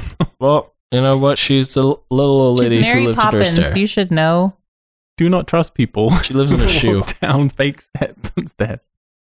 Yeah, they find his envelope and then they're like, that'll probably do. Let's just go back to the lab with that. They don't bother investigating anything else. They just do that to then go back. But she also goes, he's got quite the right arm. Oh, yes. Yeah. to a bunch of porn mags. Yeah. Yeah, and Yes. when they're at the the playground, the younger brother says we should get the surveillance footage from this, and Yeah. nothing ever Nothing Yeah. happens. happens. to that, Yeah. Because She yes, is- That you might would help. then see somebody I don't know arranging arms on a Yeah. But does Grizzly Bear just go, oh, yeah, we're gonna- Yeah, uh, I'll, yeah. I'll do that. Oh, it Don't dro- worry. dropped in water. Oh, see, I wrote down. There was a moment I don't remember, but I wrote that, like the brother, older brother from Orange's Grizzly Man got intense, and I oh, was, I put, he's intense, probably a killer. Yep. Yep. I'll be honest. No, I didn't necessarily think it was at the beginning, but I don't think I I- cared, I cared really- enough. I really was like, please don't let him be like, that was just too easy. Well, Well, tough. This no is Kevin the point. Spacey is coming to save you. Yeah. This Yeah. is the point in the movie for me where I've written down, "Oh my god, the detectives really are meant to be brothers." Yeah. I didn't realize until this I point. still didn't know until like the very, very end when he says, I go, wait, does he mean literal brothers? it's Or he's like- preposterous. My, br- you my brother. it's preposterous. Yeah. What it is. I saw no s- resemblance that they No could Maybe Really? relate. they're like different No. baby daddies. It's just even the way they interact with each other. Is Yeah, they preposterous. don't terrible. act like two up until brothers. this point, like later on, sure, there's a bit of caring going on from the Right. younger one, but like it's up until this point, it's Yeah. preposterous. I agree. But yeah, they go to that apartment, get this letter, come back, only for them grizzly bear brother to then go back immediately. Yeah. Yeah. He's like, I'm gonna swing back that by that place on my way home. Just something Don't about worry it about bugged it. me. And so he goes onto the guy's laptop and uses the locator on the laptop to find where he was at last. Yep. Is this how that works? Because also, this is where well, he Google mapped the the guy Google mapped the address Yeah. so that he could see Oh. how to get there. oh, So that's he stupid. xed out all of the the kitty porn that this guy was looking Yeah, at. which also said uh, enter only if you're over 18. yeah. You can only look at other children if you're not a Yeah. child. don't Yeah. think those sites would care. No. Yeah. So then, all right, fine. This guy was stupid enough to Google He's- Map. He's like, I'm not. Well, he's old not the killer, I guess, so he's going to Google Map. But it's also interesting. Yeah, th- this is he's where not. this is where I kind of get confused as to like why he they even go to that guy's house if it's the brother who's killing yeah, everyone. is he cogent of what he's 'Cause- doing? Because I'm like, why are you going back to this crime scene now, or Yeah. where the guys disappeared for what? Because you know you killed all the people. So what are Exactly. you doing? Is he looking for someone to pin it on? Maybe. Or maybe he's looking for another victim. Like he's looking he's found out that this guy's like, you know, But he's only got two Indecent left. to he children knows or he's whatever. keeping maybe he's just coveting- looking to see another victim. No, but he's got covet and whatever that one was, like She no, thieving. And he's just on the thieving one. And you thought he know had he's two saving left. covet. Yeah, he did. Thieving and coveting. Oh. and coveting, you know he's leaving for his Yeah, but family maybe members. after this he's gonna branch out to like, I don't know, Serial the killer. seven deadly sins. yeah. I think the sequel to this then is So- already happened. They should have just called this ten. Except it's fifteen. oh Why have there already been fourteen murders if there's only ten commandments? oh, no, but there are, I think this is the problem. Gary Tunnicliffe is trying to be smart because there are actually more to command. There aren't ten commandments. That's a fallacy that religious people believe. If you look in the Bible, there are a lot more commandments. There's a lot of Uh, commands. And I'm going to take Gary Tunnicliffe's God is very word for it commanding. that he googled it, and there is Well, he keeps quote- 16 or quoting whatever it was. Ecclesiastes, which is like the Hebrew Bible, like the Old Testament at Right, least. right, So right. he's, he's probably going old school he's on going this old shit. school. there's some great like articles out there of like all the things that people, religious people, quote like live their lives by essentially from the Bible. That if they read the Bible, they'd know it's not true. Right. And that's one of them. There aren't ten commandments. Nuns lied to me. Made me They've never learn read the that Bible. shit. so he gets to the place. It's the house from the beginning, the auditor's house. He knocks on the door, it opens, he passes out, wakes up in the auditor's chair. So the auditor wants to know about the preceptor as as well, turns out. But I guess now it makes sense because the auditor would know that he's the preceptor. Right. Um, so Well, that's- he does after this anyway. well, yeah, but when he sits down, he says, like, I want to know about the preceptor. He said, oh, we want to know about him as well. Right. Which is like, basically, I guess, saying, we want to know about you Mhm. which yeah guess that works grizzly, grizzly bears asking about the uh, lament configurations so the auditor says that they're a linking mechanism between worlds Mhm. there are conduits and then what else do you say It describes like the pain and pleasure and blah blah. so this blah. isn't the bit where he's sort of saying they're useless or whatever or is it like yeah, he didn't say anything about them being 'Cause it- useless. okay, well, that's he's one- just saying they're outdated why are they just sitting on a shelf because they're like mementos. Yeah. like It's- honestly you have to come they in did a lot of work with and that, decide and that Pinhead's this got is some memories decoration. attached. She's like, "Oh, this is the one that Kirsty talked me out of. Oh, and this is the time she did it this is again. time Kirsty Oh, bargained this is to the third one when I almost had her. I'll then- get her. Oh. I think at some point, yeah, I think at some point, you're like, oh shit, she's getting away. she's Kirsty's still getting away, out Grandpa. there. Yeah. Kirsty's still out Yeah. there with a box. Yep. Nope. Um, But yeah, anyway. he goes, "Well, "What's inside the what's ins- inside that little box?" And then the guy goes, "You'd be surprised what's inside." Or Yeah, something. something like Yeah. that. Yeah, yeah, exactly.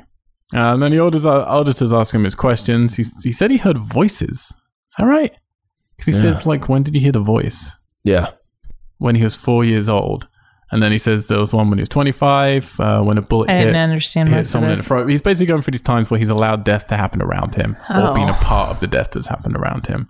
Um, And there's something that happened when he was just four, I think he says. I could not understand him when he was too growly. Yeah, it's hard to understand, and I don't understand the voices thing. That's meant to be Because like I was like, he's just being eh, like judged for being a soldier, yeah, which seemed Well, weird. yeah, you don't know right now, do you? I guess Right. that's the point. But yeah, he's like done stuff before, and then yeah, he is, I think he is being judged for being a soldier as well. I don't think it's all you know, but then obviously they're going to get to the precept of stuff that we're not going to hear right. during that confession, maybe. Right.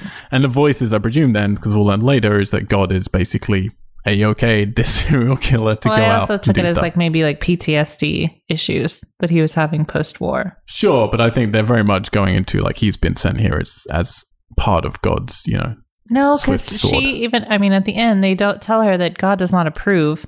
God is just allowing. No, but yeah, but that's what. No, it doesn't. She doesn't say God doesn't approve. She says you've not been forgiven. Right. It's like you will still have to pay for this stuff, but you are necessary. We want like they want him to be doing what he's doing. Hmm. So like, definitely, I feel like the voices are something that God has then put in his head to tell him to do what he's doing. Weird. Um, then they quote some Bible references back and forth, and the auditor seems impressed. And then we get a very blurry montage of him answering all these questions. And then they kiss. And then they make out. then the assessor comes in, seems really happy with his meal because it's so big and thick of information. So he eats it all up and then begins to choke, and blood comes out of his mouth. So he pukes up blood He into doesn't the finish tube. it all. No, he gets one page. Can't do it. Can't do it. So are you meant to assume that it's not actually paper because it's really flimsy and like thick? It's just always- is what? it skin or something? I don't know. I couldn't I don't tell. think- I don't think they thought that through. It's really flimsy. It's just like wet paper. I couldn't tell if they were actually doing it on like pasta or Well, he's something so they could uh, actually he's eat poured it. lemon- children's like on- tears on yeah. it. So Yeah. But yeah, in real life, they probably did it on pasta or something. Yeah. Yeah. Pasta sheets. I don't know. And then the auditor comes in asking what Grizzly Bear has done. But the naked girls in the next room, they're also choking. Everyone's joking. And he One says, is black goo. And it's black goo, exactly. Mm-hmm. And he says he's going to be taken to be cleaned and then to the surgeon. Um, but he hasn't been judged yet. So the auditor's getting ahead of himself, but whatever. Um, and then a bell rings and he tidies himself It up can't and leads be. himself into a room of light. So the bell rings here each time this, I mean, she's an angel, hmm turns up, which is a different usage of the bell in previous films, where it's been whenever the angel of No, hell it's for turned up. Elise is bad. And Bella's good. Yeah. Could not understand her name. No, I didn't understand a lot of this, like which we're going to get V later. But was at the something. moment, we don't, we're not meant to. We just see a girl in white, and she tells him to let the detective go and do not. Uh, she says, "Do not get the eraser to come back here." I think something like that. Oh. and it certainly yeah. sounds like the kind of word Gary Tunnicliffe would make up as Right. a part of the law. So, Because she says they he hasn't been judged yet, so Yeah. it's within her right. which is true. Grizzly Bear is tied to the plinth as the women come in to grope him and tear his clothes off, and we really get to see what they do here to clean your insides. They pour their own like spit into your mouth. which Oh, then foams into these bubbles and kind of cleans you out inside like it's peroxide just so or something. gross. I'm like, I don't think they brush their teeth at all. No. Their tongues are all like white on the tops, Yeah, which you're is just like, like, you're sick "Oh." and you're now, now spitting in my mouth. So this is where double contrivances happen for me in films that I hate. Where we have the one of okay, the angel wants to let him go, which I'm fine with because then it's like all right, he's going to get out because he's an exception. But not only does that happen, but he also gets loose and then gets out himself, Yeah. which bothers the crap out of me. It's like, well, no one else would get out. Like I don't see this as a process people can escape. Couldn't get from. out of a wheelchair, but he can get out of like freaking metal handcuffs. Yeah. Well, it's not the first time he's been in bondage. Meanwhile, the auditor goes to visit Pinhead, and then Chatterer turns up, and he's gonna like he looks like he's gonna go. He does. He turns up like a dog to kill Yeah. auditor, and Pinhead just goes no. and then there are two lesbian girls in a corner again, Yeah. recurring themes. And then they come back and they find that Grizzly Bear's gone, killed the women, and taken one of the boxes. And Pinhead very much looks like a judge, I think, rather than a priest in Yeah. this film. He looks like a manager Yeah, who's worked at his job. He's like, what way is too it, long." Bob? yeah, very tired judge. He was like, I wasn't the super. I made you supervisor for a reason, man. Why do I keep having to come on the floor? You have like two weeks till retirement. Just let Yeah. me have It's this. just like, what? what? Pinhead eats one of his pages and then says, "There's no need to go after him. He'll be back." yeah, he's very much like a host here, him Yeah. eating it. He's like, eat this in remembrance of my body. Needs those cinnabons. Yeah. So now Grizzly Bear's going to meet up with his little brother, and they head back to the house together with no explanation, no backup, No. no nothing. Literally with his brother going, Where are we? What are What we are we doing doing here? here?" Yeah. Why are you bringing me here? Did you uh? Did you call inve- this did, in? you make an offer? Do you got escrow? Yep. So they break in, but the house is now empty. Did you notice there's a strobing effect going out on for this entire scene? Yeah. That's what happens when you don't sort out your frame rates Yeah. with the type of fluorescent lights that you're using in Yep. scenes. And there are ways to combat that in post, um, which you can do. But anyway, we should let Gary know. you can there's just post I'll tweet at processing if him. you have to. But yeah, Grizzly Man then drives home to glare at candles while he Well, drinks. he's still not telling his brother why he took him to that house. No. He's just like, Nope. I'll drive you back to your car. All Why are right. you mad at me, bro? Why you call me? I'm the bear. I'm the- Ah. So his box that he stole has got a lighter wood on it, hasn't it? It's not Mm-hmm. normal. It looks a bit different. Yeah. Because I was hoping it would then open different It's like paths. walnut instead of mahogany. It really, yeah. So even ash. Yeah, they went cheaper. They're like, um, how can we got real expensive? Surely they've been allowed to keep It's the an boxes. antique. Uh, so he has a little dream of the two lesbian Cenobites, and they put a mask over his face, and then Chatterer comes and pours something boiling into his eyes. Not really sure what. I think iron. I think it was like the men in the iron mask. I think it was They- meant to look like that. They're like, hey, we'll just look like milk. We'll just be like uh, that Leo movie, Man in the Iron Mask. what other films Remember can that we very rip current off? movie? Do yeah, you think Gary Tunnicliffe is just catching up on films and he's hit the Yeah. mid nineties about now? Or he's just like got a kid who's doing a lot of book reports and making him read them out loud. He's like, "Oh yeah, that one." so he wakes up and then his wife starts comforting him and starts really he comforting doesn't just him. wake up; he fucking screams at the t- Yeah. yells at the top of his voice. And she immediately is like, "It's just a dream. Come back to bed." Let's have sexy Shit, I time. wrote down. Ah. uh, where Brace was that? yourselves. we I wrote never know down. what's Maybe going to find happen. it and then announce it. Nightmares to sexy time. So yeah, they start fucking, and then he has visions of the Cenobites during, so he throws her off, but he still got his underpants on, so impressive Yeah. sex. Or Oh, sh he just, you know, it was like popped it through the hole in his underwear.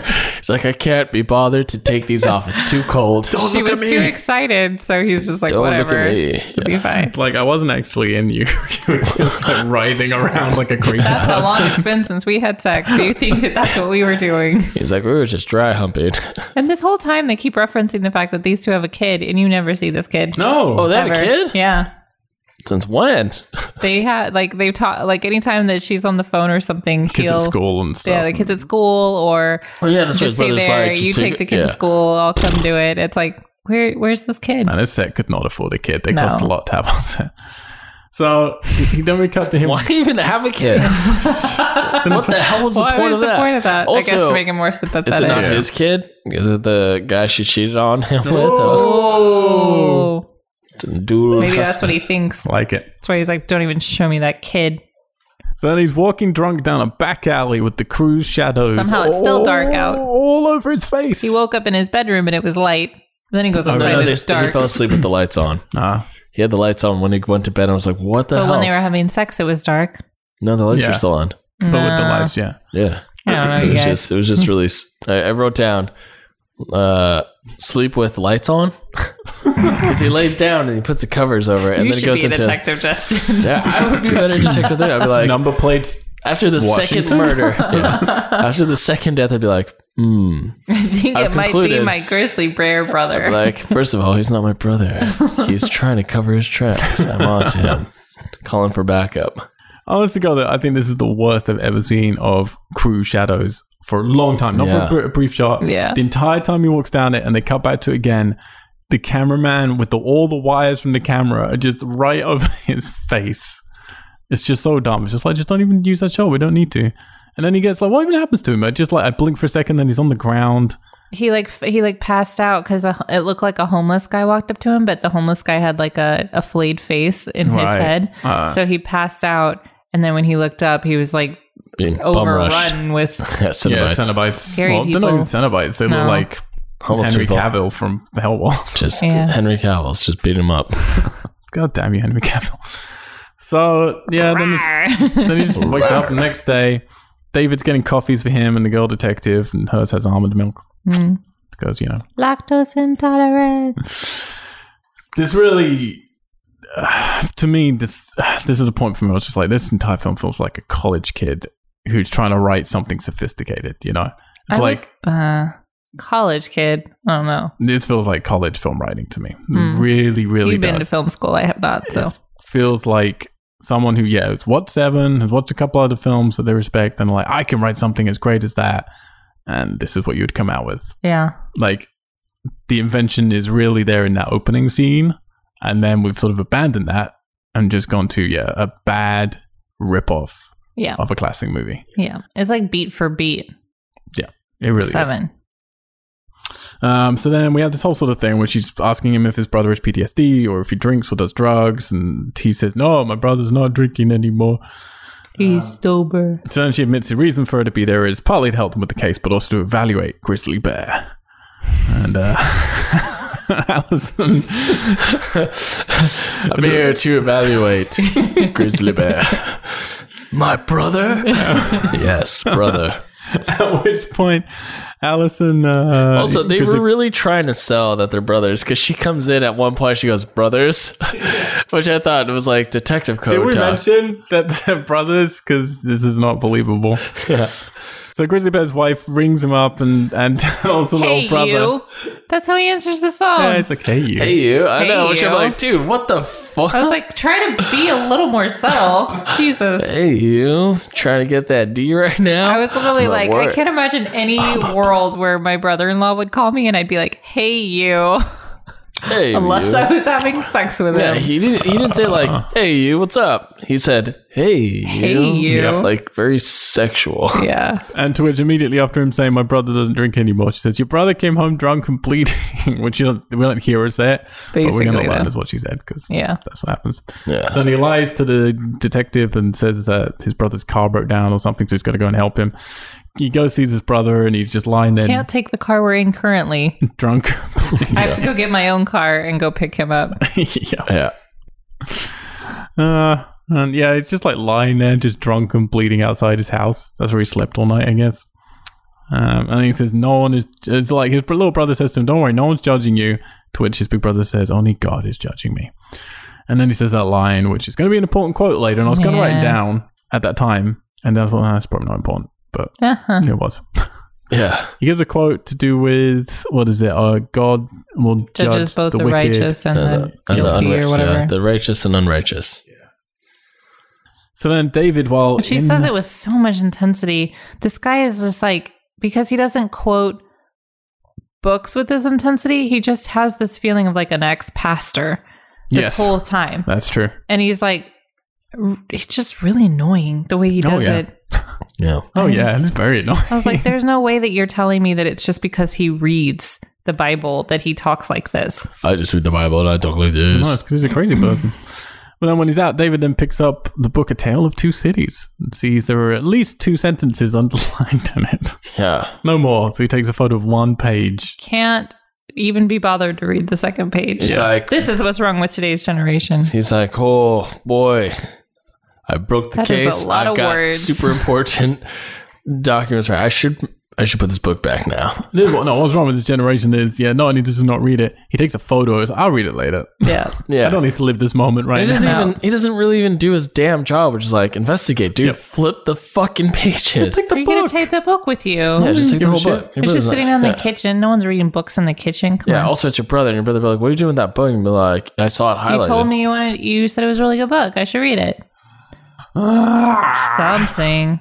And instead, and it's like that was the first case that that hap- that the preceptor wrote that about. And it's like, so if your brother is working that case with you, and he goes home and gets his book Tale of Two Cities, and he's like, oh yes, these are the lines that we saw. It's not that weird to highlight them. No, not at all. So it's He's like investigating the he's case. doing his job. You're just taking photos of his investigation. And being immediately suspicious of his brother, Yeah. who up until that point, he doesn't, he's not at all suspicious of. no. Yeah.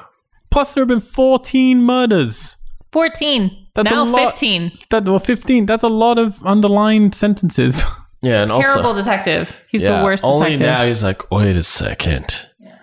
My brother always seems to know where these murders are before any of the other police squads show up. That's why There's they're never turning up anyone with no else one there. there. "Ah, Because it always first he does the murder. He's like, I, c- I could go home and then wait for someone to find it. But I I, wanna be the really don't want to hit first. that traffic. I was ring my brother who'd say, "Oh, I got a weird call and there's a murder here." He doesn't even leave the crime scene. He does it Yeah. and then just waits. Yeah. Housekeeper called it in. Brilliant. I'm so smart. Back at the police station, and It's uh, written on the side of the building, okay? David, David is showing the girl detective that the letters from the preceptor have quotes from A Tale of Two Cities, and oh my god, my brother's got a book of A Tale of Two Cities, and he's underlined the quotes as if he's doing his job, and yeah, gets all suspicious. And she basically. goes, Well, isn't that what he's supposed Yeah. to do? he's a detective. Yep. He's like, oh, oh, shit. Yeah, you're right. Is that what I'm supposed to be doing? and then a medical examiner calls him in, and I'm thinking, we're gonna get another set. Yeah. Nah. got all excited. And his brother's, yeah, very suspicious of it. So the girl detective asks the brother to look around. I don't really know where, She doesn't either. because she's going to go with Grizzly Bear to see this and see the coroner essentially. Why couldn't she text him to say, Can you take a look around while we're gone? Like, why does she have to, like, go back and be weird? You should look around. Because if he's, For if what? he's going to leave Things. anything that proves that he's a Important murderer, things. he's going to leave it in the police station. Yeah. Yeah. Because also she texts him later again and just going, like, Hey, uh, remember how I told you to look around? Did you find Did anything? you find anything? it's like, dude, I will text you. And she starts texting him while she's in the car with, With the Grizzly sound Bear. on. With the sound on. the phone's just going. oh, and he just says, "Yeah, there were a couple of lines from Taylor to see," and that's it. Like, there's nothing at all. Anyway, we and gotta- she smiles, like, Oh, good. Oh, good. You're It's in the not him. clear. it's not him. What a dum dum. It's just like, You're honest. So you're good.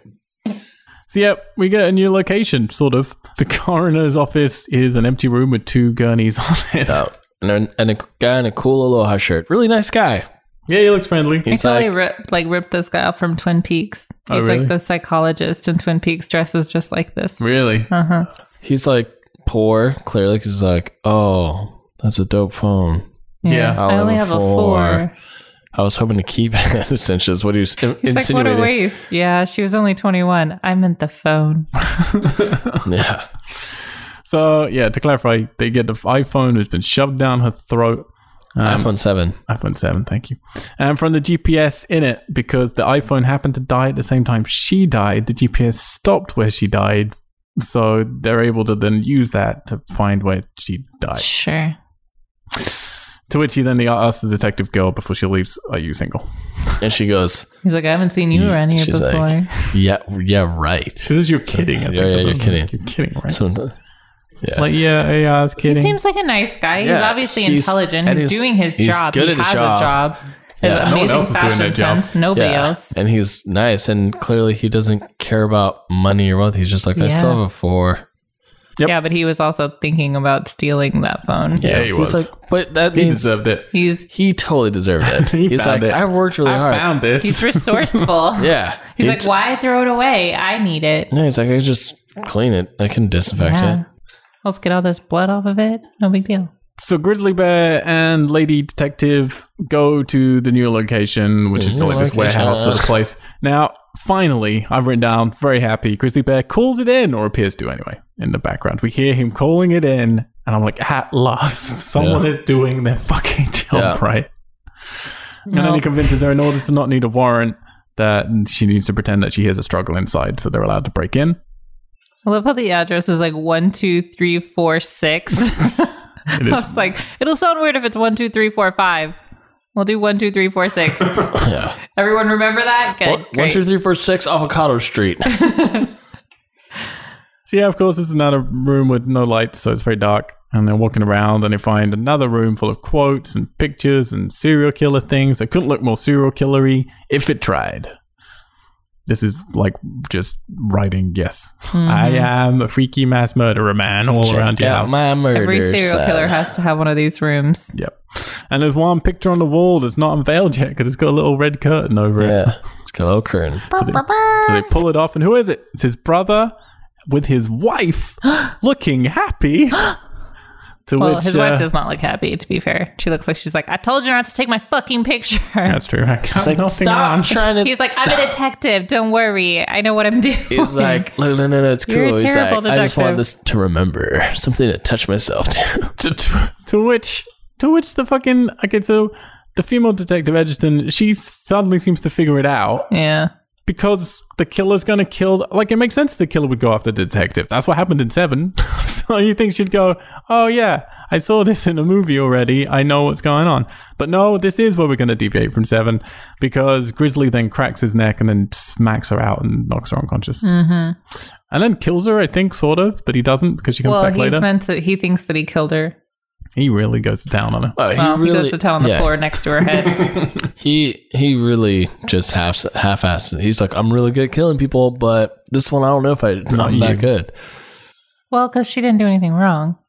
Yeah, he but can't judge her. yeah, but he would kill her because then he would be revealed. Why doesn't he just shoot her? Yeah. Hmm, Why does any of this happen? Yeah. Um, Why didn't he just pretend he didn't know and be like, well, what the why hell? Man? did Dimension Films not just make a proper movie? yep. Should then- turn Clive Barker's emails So then, uh, oh, we yeah, lost your email address, bro. awkward, and your cell phone number, It's on- and it's on your website? physical Oh. Remember address. we got hacked? Yeah. Oh, that, that was Sony. We no, lost no, no, our it was internet, all of it. It's all gone. too. Internet We're was all in down it for six together. months. Then Brad Pitt turns up, and heavy metal music is playing, much like the scene in the club in Seven, Yep. which he then turns off. Thank God, because Thank- I was like, yeah. please stop being this obnoxious. Um, but then Grizzly gets his gun, uh, brings it up on his brother, gets him to drop it, and then holds the gun right up against his chest, which I love. He's like walking through the place with his brother, and he's just holding it with like the back of his hand against his chest, so the gun's just like coming out of his chest essentially. Yeah. This looks ridiculous.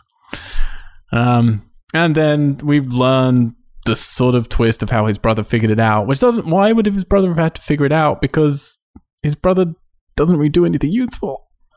So, like, if you're going to figure something out and be smart, that comes with useful storytelling. Yeah. Like, he would have to counteract his brother's plans, but that's not what happens. So, instead, basically, David figures out that, oh, you said this quote to me, which we've heard him say to someone else, but David wasn't there.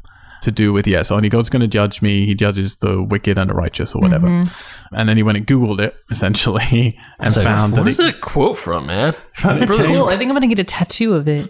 He's probably looking up tattoo. Like, it came from a bit of the Bible, which is called Ecclesiastes. Ecclesiastes. And then when he Googled Ecclesiastes, he then finds out that another word essentially for that is Oh my the God, in that- preceptor. stuck in that Wikipedia tunnel. He did. And then he looked at some, you know, dwarf porn for a Well, while. yeah, and he then jacked off, and then he was Yeah. like, "Oh shit, I was looking for something. What was it? watched a few UFO videos. And Cat videos playing the oh, piano." shit, I should probably go to that warehouse. oh shit, what's her name? No, Text me back. Oh fuck. Well, he texted her to be like, "Nope, didn't find anything Yeah. except this awesome cat video." He's just sending her cat videos. Check this sick cat vid. But then Grizzly's wife turns up because says, "Oh, I called in somebody." So when he rings up his wife to tell her to turn up, does he ring her up as in, "We need backup"? Because that's what we literally heard him say on the phone. Yeah, And then his wife turns up, not backup. Is that how you call your wife? I in? think I think he was faking backup and then called her afterwards. after he Beat the supposedly shit shot out of her. the detective chick. Let's give it all the benefits of the doubt we can. He gets them to stand together. He's exposing that they, you know, what they've done. And then David asks, "Where's Edgerton?" Like she's, dude, she- she's behind You you. literally like tripped over her on your way in. you walked in the room and she was worst there. detective ever.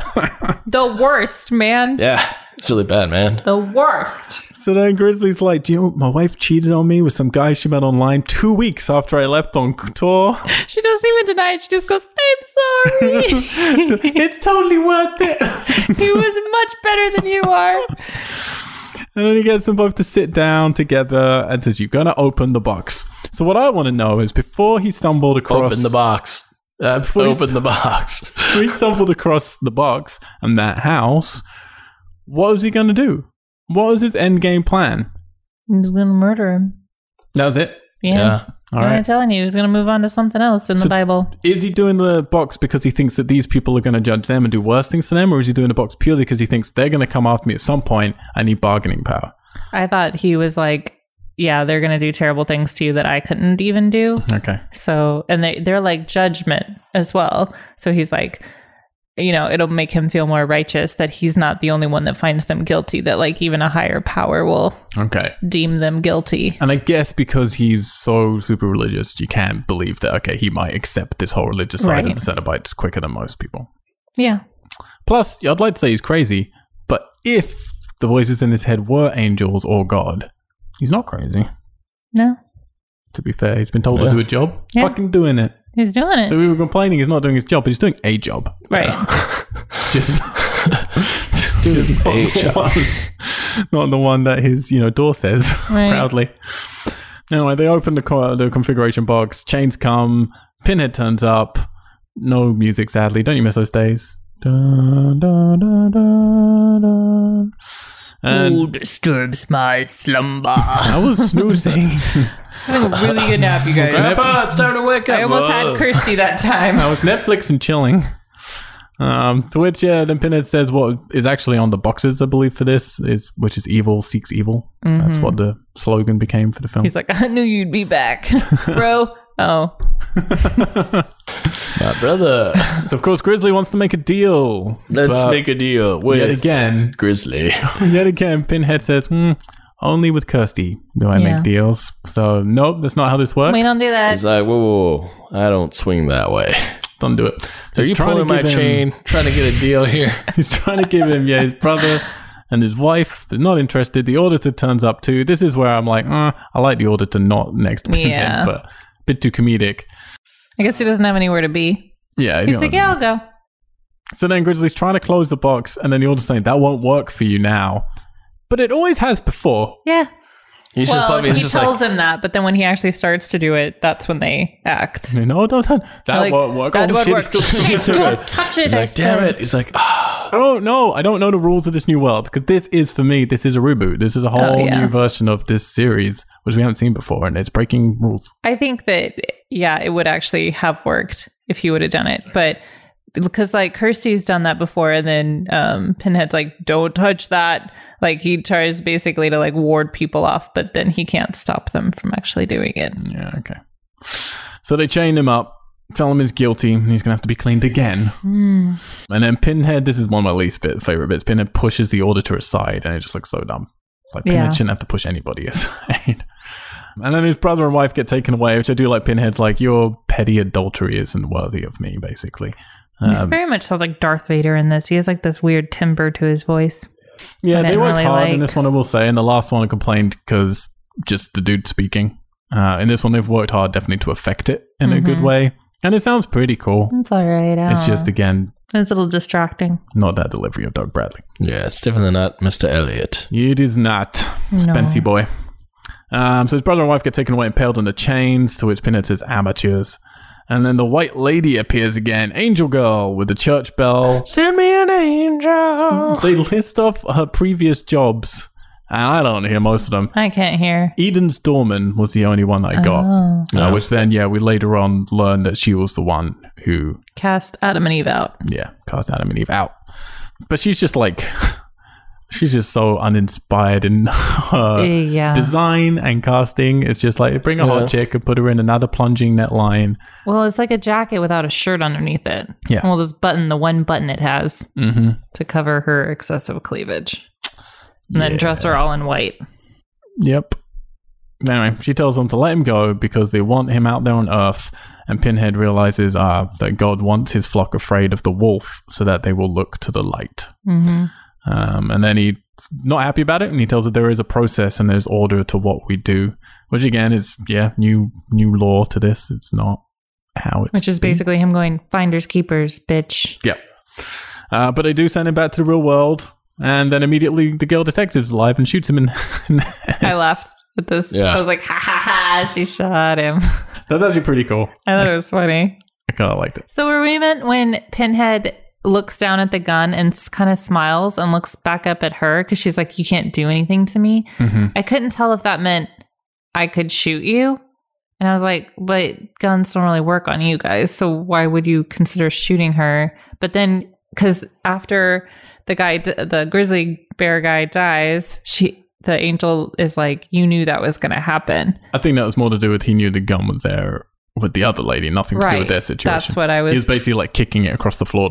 Gotcha. okay. So he was smiling because he's like, oh, as soon as he goes back, yeah, The I'll other defy lady's God gonna- a different way. Basically, she not dead and she going to kill you. I guess so.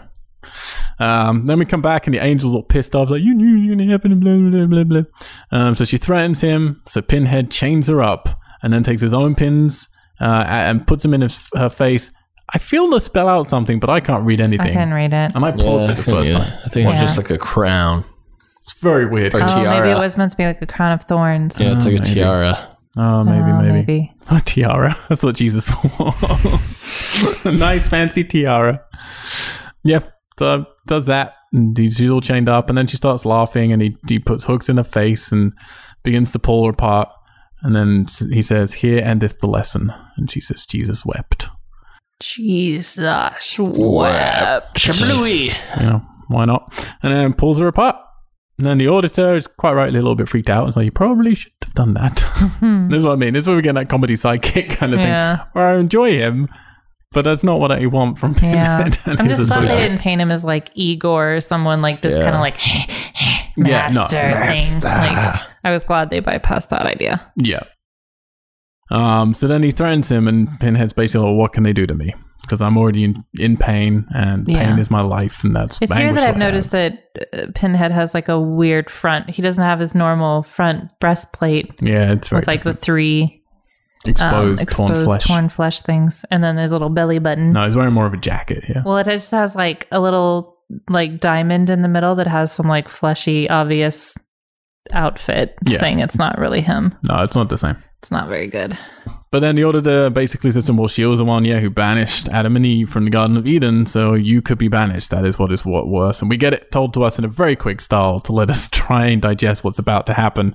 A church bell starts ringing, light comes down, Pinhead looks up to it, and what I feel was maybe an outtake that they then added effect light to later because it doesn't look purposeful. This all looks cobbled together to me. But I don't know.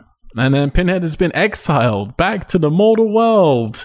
We zoom in on him as he's like a homeless guy out in a shelter. He's still got some of the scars on his head to let us know it's Pinhead, and then he's screaming. And I feel on set they thought this will do enough that they'll know it's Pinhead. But then someone in post said, "Oh, but no one will know it's Pinhead because they don't know what the actor looks like." So then they have to do a flash of Pinhead's face over his face, so you know, oh, it's Pinhead. And then they use a fucking drone, but not even a good quality drone. They switch cameras clearly to have him scream to the skies as the drone takes off and looks over the city of Oklahoma into end credits. I really wanted it to be that it would had to be Pinhead as he was, like stuck in the normal world.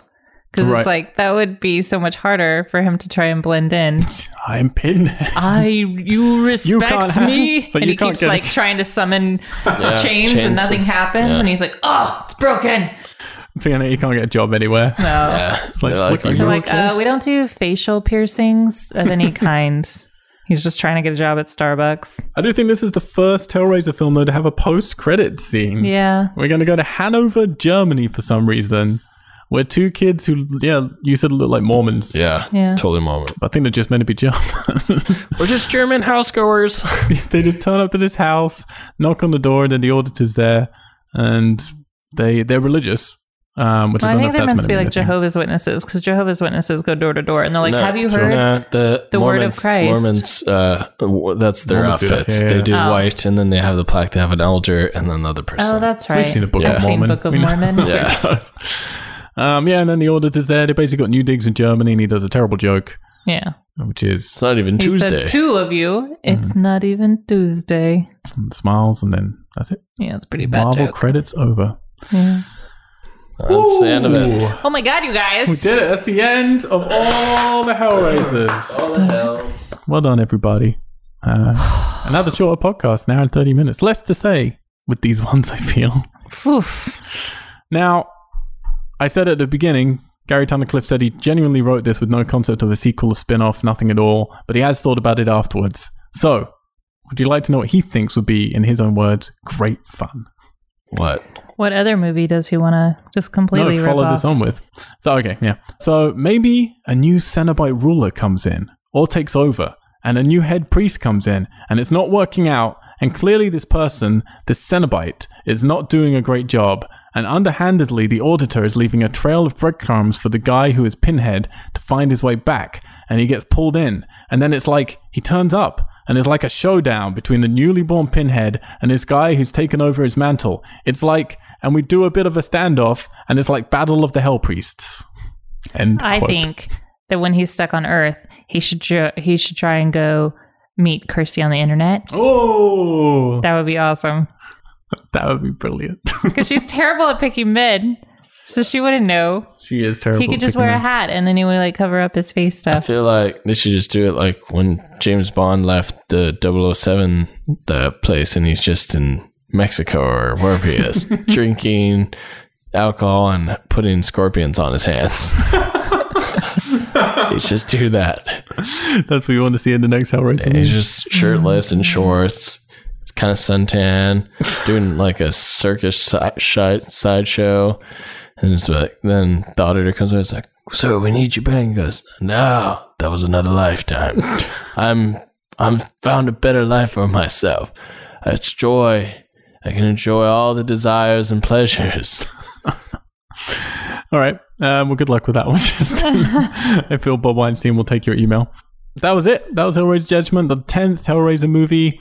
oh my we god! will have a podcast next week when we're going to be talking about the wrap ups. But before we get to all of that, guys, I want to know, and I Oh, feel like it's a shit. complicated question. How do you feel about this and what do you want next? because at the moment, I don't want any more next. as we've established, there are no more movies coming right now. goodness. Hellraiser will not die. That is clear. Hellraiser going to keep going. The remake is not happening right now, but it could still be happening at some point. People don't really know the ending still, so maybe they're going to use that Clive Barker script, but it doesn't seem likely. And unfortunately, it doesn't seem likely that Doug Bradley will be coming back at that point. He's still very open to it, Right? but realistically, by the time they get around to it, you know, he's getting on. Um, and it probably won't end up happening. So let's start with the Justin. Hey, How do you feel about Judgment? uh, you know, I don't want to judge it too hard, but Been waiting all podcasts to say it. I gotta say, it was much better than the last one for sure. Okay. There was no explosions, so I was super disappointed. I don't know what else I asked for. I guess there was a little suspense in it. Um, Suspense of knowing if they're really brothers. it was entertaining. They're not. I it was pretty entertaining. I did like some of the the new elements that were added, like the or not elements, I guess the decor, the props, the aesthetic, the style, some of some of the style. Um, You're struggling. I'm struggling, man. I'm trying to like give a really insightful feedback thing. Um, yeah, I mean, the pinhead in this one was much better than the last one. I mean, no one could be Doug Bradley, so let's be real. Uh, he tried his best. the The outfit from the back looked much better than the other one from the Okay. back. He had like a little padding for his head to lay against that Because he was sleeping. yeah, on that like metal, wooden, whatever onyx carved box. yep. Um, You can see the padding in the uh, front cover here, which actually I kind of like the front cover. Yeah. yeah, I'm like, padding on the that's back of his cool. head. Yeah, it wasn't that bad. Uh, his neck and chin definitely fit the turtleneck collar, unlike the other guy The who's just fluffer. like, dude, you look so bad. I wish it wasn't just. I liked when you would partially see him, where he was just a little bit more mysterious. I was like, oh, his presence is like better that way. It wasn't too bad. I mean, it was still bad, but it was like I think a okay way to end it all, where you're like, you know what, I'm okay with this ending. I. I think you're okay with any ending. I think Yeah, you just wanted yeah. to end. I I give it. I give it a nice three point five. Nice. That's a that's a high score for the Hellraiser franchise. Yeah. Three point five. Um. Where do I want to see it next? I don't want to see it, but I will say if you had to make another one, I I want more adventure. Like maybe a town. It takes place way back in the day, like earlier time, like a different century. Like not seventeenth, eighteen. I don't know, like eighteenth century. like in a town or village and they're kind of haunted by something that's there or whatever and it's like somebody in that town opened the box and kind of cursed the entire town Mm. and so they're all slowly like they're maybe they're pagans or something or i don't know like the village or something. but Yeah. With the payoff, the Yeah. twist at the end is the box and the Yeah. yeah Yeah. I like it. yeah I like it a lot. Cool. Make that movie, please. Uh, it's starring Adam Scott and Henry Cavill Yeah. As every character. as every character, with guest appearance by Doug Bradley. Yes. Thank you. Katie Watson. Yeah, there was a lot that I liked about this one. There was some ludicrous things that could easily have been avoided had the writer and director not been so focused on trying to recreate Seven. But it probably seemed really brilliant to him while writing it, and then in reality, it was not. But I really liked the auditor character. I liked a lot of the kind of background that we haven't really seen thus far, because usually it's you open the lament configuration, Pinhead and Cenobite show up, you get ripped apart, and they leave with outlying story factors in there. But this one, you know, you kind of see the paperwork side of it, which I kind of liked. I liked the them realizing that they were becoming obsolete and so they had to kind of like change their mode. However, I did not like the detectives. Even the girl was just really basic and didn't do much for me. I didn't really like any of the characters that I was supposed to like.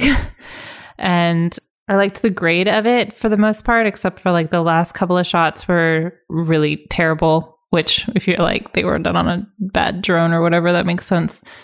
And trying to think.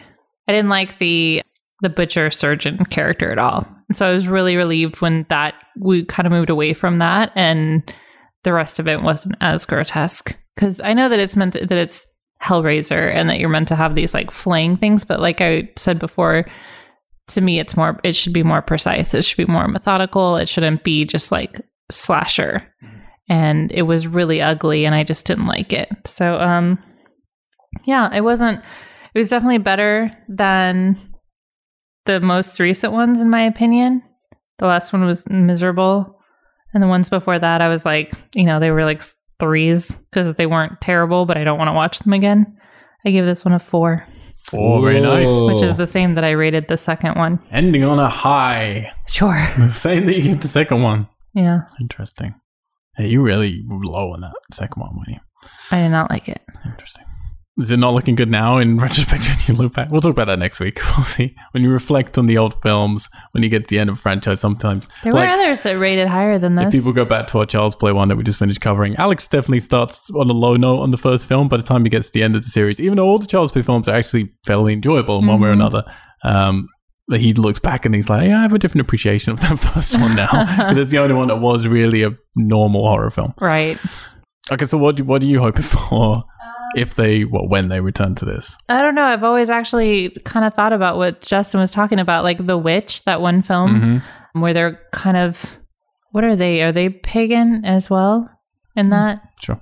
but they you know all they, they're like a people that they're settlers basically so they're in new worlds all the time and yeah to have something where you think it's more of your your surrounding that is cursed and then you find out that it's actually like something that someone in your community has done um, would be really cool and it would bring more of like the culty old religious aspect of things into it so that could be cool Okay.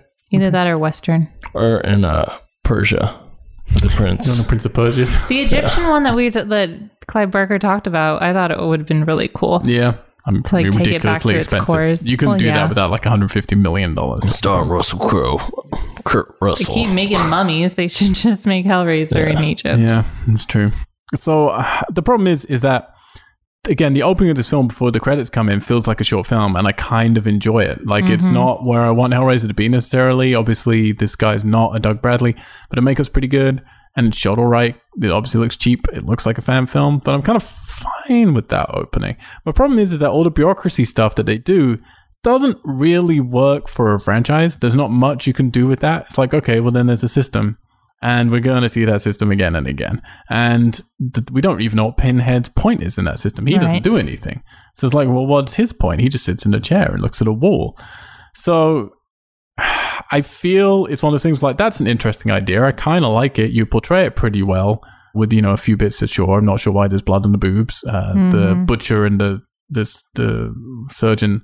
I like them, but I don't think they fit the world yeah, I don't see where that would go further. So I'm kind of like, that's cool. Do that as a short film. Just put out the opening of this, and I I'm pretty sure so some people will just edit the opening of this and put that up on YouTube as its own little thing because it is like its own little Yeah. thing. Then we get into the meat of the movie, which is the Seven ripoff, and I cannot think. I mean, I can't really encourage or abide someone who's so stupid as to go, "We've got three hundred fifty thousand dollars. We're going to try and remake Seven. Like it's a so stupid to do it as brazenly as they did, but if you do it, have ten to twenty million. You know, don't be this stupid.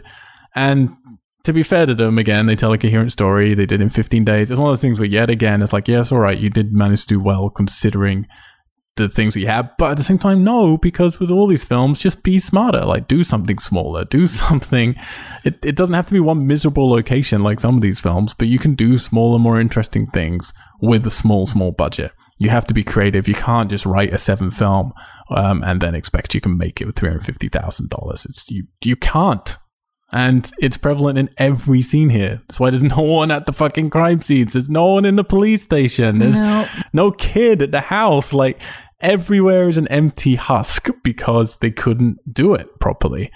And Gary Tunnicliffe, I'm sorry. Like I think he's got interesting intentions as someone who's obviously a big fan of the lore and the series.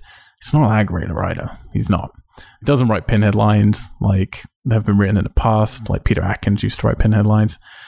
And everything else he does here is just, yeah, shameless ripoff. I can only imagine what his failed Kickstarter was when it was just Judgment. And there's videos up, you can see his trailer for Judgment when he's trying to make money for that. But can you imagine trying to give money for something like, oh, you're just trying to make a cheap seven? Yeah. It's like, I can spend a couple of bucks and just rent that online right now and Yeah. watch it. I could watch the actual Brad Pitt. Exactly. So I don't know like where I'm going to place this next week. I can't tell because this is the weirdest one. And I applaud it for that. Like again, it's trying to get back to perverseness, it's trying to get back to sex and weird stuff going on with hell and adding in the bureaucracy, which is sort of interesting, but but this is definitely not the direction I want to see it go in. I'm not interested in a sequel to this where we have that guy on Earth that's a homeless man who's meant to No. be pinhead trying to get back to hell or whatever. Unless I'm just a homeless punk rocker. unless he tries to date Kirsty. Unless he tries to take Kirsty. And then like he finally gets her to sleep with him and then he's in their bed at night, like forcing her hands to open the lemon. and he's like Yes, I say that, but I because I'm a big Kirsty It, fan. it um, would be a like a rom com when Pinhead That would be so gets funny. sent back to Earth. He has one quest to get back. He's like gets her to, get open. the it. She's woman like, he loves She's like, "What'd you do?" torn I'm to- apart. he's like, "I'm." He's like, "I've I'm been torn turned people apart." apart, but I'm torn apart between two worlds now." What's the one where Because he's of like, you. you. are Really? tearing me apart? Oh, it's the The room. the room. Oh, yeah, yeah. He's like, "I'm." Tear me apart, Kirsty. He's like, "You made me feel, and this is new to me. I feel like I'm being torn apart inside." no one can see the look you just gave, which is good acting on it. It's almost as good as the bowl soup slurping Oh, slurp yeah. the last one last week. But I'm a- I'm a big Kirsty fan, but you like Hellseeker was one of my least favorite of this entire series by Yeah. far, and she was in that one, so. I- I don't even know bringing her back is going to do much for me. Probably And won't. It is worrying when it's like, well, we were running out of time for Doug Bradley. I would love, I guess that's all I could say, is I would love before it all does get way too late, I don't want Clive Barker to direct it. I don't even think I want him to write it. I want Clive Barker involved somehow just to give a good stamp of approval in terms of the perverseness and stuff. Because I don't really think he's that good, to be honest. But I'd like some talented people. And unfortunately, Pascal, the French guy they had, probably was their best bet. Yeah. And to bring Dud Bradley back in for one proper fucking hurrah where we can do a you know, a really great Hellraiser film that actually gives him a send off. And the problem is, is like you guys are saying with your ideas for Hellraiser where it could go to, is you can do anything. This is the only franchise where you have it all comes from a box. And you can take that any point in time and any p- location in the world Yeah, because it deals with humanity. because there's so, so there's so much you can do with Yeah. that. So much. No other horror series can you do that. You can't move location and time for the other you could horror even series. take it to Wakanda. you could take it Good. to Wakanda. Easy. So it's so disappointing to me that no one has been creative enough with this series. Th- I I respect that each of these films have actually been quite different. I will say that. But no one's doing it smartly. And it just makes me realize just how full the horror world is of just people who Mediocrity. shouldn't be. Like, you should be involved with the makeup effects. or you should be involved with you know this aspect or that. You shouldn't be involved with the writing. Well, now, You yeah, shouldn't this be guy involved used with to the be directing. that. You know, Yeah, that's being what in I'm saying. charge. They shouldn't. They don't need that. And I've always said it, I'm a I'm a horror fan. I hang out with lots of horror fans. Lots of people like, and then they go on to make these films. Like VFX artists quite often go on to be director films. They're not as good because that's not really what they should be doing. And the horror fans normally don't have the perspective that they need to actually be great. You need people who respect horror but have something else, something more artful to say with it. And Clive Barker started in that place. Sadly, I don't know how much further he went after that. Yeah. So yeah, this was like it's a confusing one because it does stick out. It is strange, but it's it's a really bad film. It just has more ambition and more balls, I think, than the others. Got the necessary balls to make it. or more Just boobs, whatever. Got, got a lot of boobs. Does have a Um, lot of boobs. So boobs galore. there you go. That's a Hellraiser judgment. That was it. That That's a was- Hellraiser series. Now Al looks defeated. I'm really it's calming me down. This series is the one that's worn me down. It really has. Ah, Aw. And I was looking forward to dealing with this because I I love that boy Pinhead. Here he is. Look at him, the original team from the original film. Aw, look at him. Um, Look Um, at God. Look at Chomper. That's not. That's the second one. Well, that's second Chomper. That's not original Oh, lady. yeah, that is not original. Yeah, lady. not, not original lady, nor not original because he had sunglasses, Yeah. That is remember? number two. But still, look how cool they look then. Even yeah. there's just there's something about him, you know. Yeah. And it's all gone. Yeah. All gone. Oh god. Well, at least it's caught on celluloid. If you want to hear more of this, it's talking about other horror franchises like Child's Play, Texas Chainsaw Massacre, Vroom, vroom, vroom, vroom. Invasion of the Body Snatchers, uh, Friday Thirteenth, Nightmare on Elm Street, Danny Boyle. He's a horror franchise, isn't he? And then other just regular podcasts called Geeks, where we talk about movies and games and stuff like that. Then head on over to wearegeeks.com, wearegeeks.com, and that is where you can patch out to all of our social medias. You can patch out to our Twitch and future-proof yourself there by just subscribing. And please, please, please take the time because we do all this for free. It costs a lot of money. It takes a lot of time. And it destroys our souls. Soul destroyed. So please go to iTunes, subscribe to the Geeks channel, uh, give us a rating, give us some comments, whatever you can. Say It's- hello. it's the only way you can support us. And if you want to send us a personal message to be mean or kind, go on to weirdgeeks.com, click the little mail button, or just click, uh, sorry, type in mail at weirdgeeks.com, mail at weirdgeeks.com, wherever you want to. Yeah, why not? And then you can talk to us. Yeah. Uh, what else can you do? While you're on WeGeeks.com, click on the little black emblem that says we are Tessellate. They're a publisher. They run out of London, LA, and Tokyo. And we just finished making our first feature film called Starfish, which I wrote and directed. So you can slag that off when that comes out. Yeah. Um, and I've got a new album coming out called Dive Dark. We're about to go and shoot a new music video for that. So that'll be Vroom, going up vroom, vroom. soon. Chainsaws confirmed. What else can you do? You can follow us on the social medias. I am Mr. Al White, M R A L W H I T E. And also that on the Xboxes. What about you, Justin? I T S R A D L E Y. It's Radley. You can you can find me. You can find him for sure. Probably You're, on the you're street. probably a better detective than the one we just watched. Yeah. and Katie Watson. Uh, you can follow me on Instagram at my dearest Watson. We really appreciate you all following with us on this journey. We hope you've been watching Yeah. some of these films, and if you haven't, you now you don't need to, and be thankful to us. Yeah. really. Uh, even though some of these podcasts, I think all these podcasts have gone on longer than the films themselves, so we apologize for that. But hey, there you go. You're getting everything. uh, we will be back next week with the Hellraiser wrap up episode, where we're going to be talking about the entire franchise. For people who haven't been listening to all of these, you'll get a little review of everything. We're going to be placing all the films in order. We're going to be picking our favorite final girls, our favorite detectives, probably, our favorite pinhead designs, our favorite lines, our favorite kills all that normal bullshit that we do in the final episode, as well as talking about some of the stuff around it. If there are any video games, if there are comics, other books, what is the future? What is the most up to date news on the future and stuff like that. Next Friday. Until then, we're out, Goodbye, geeks. geeks. Geek.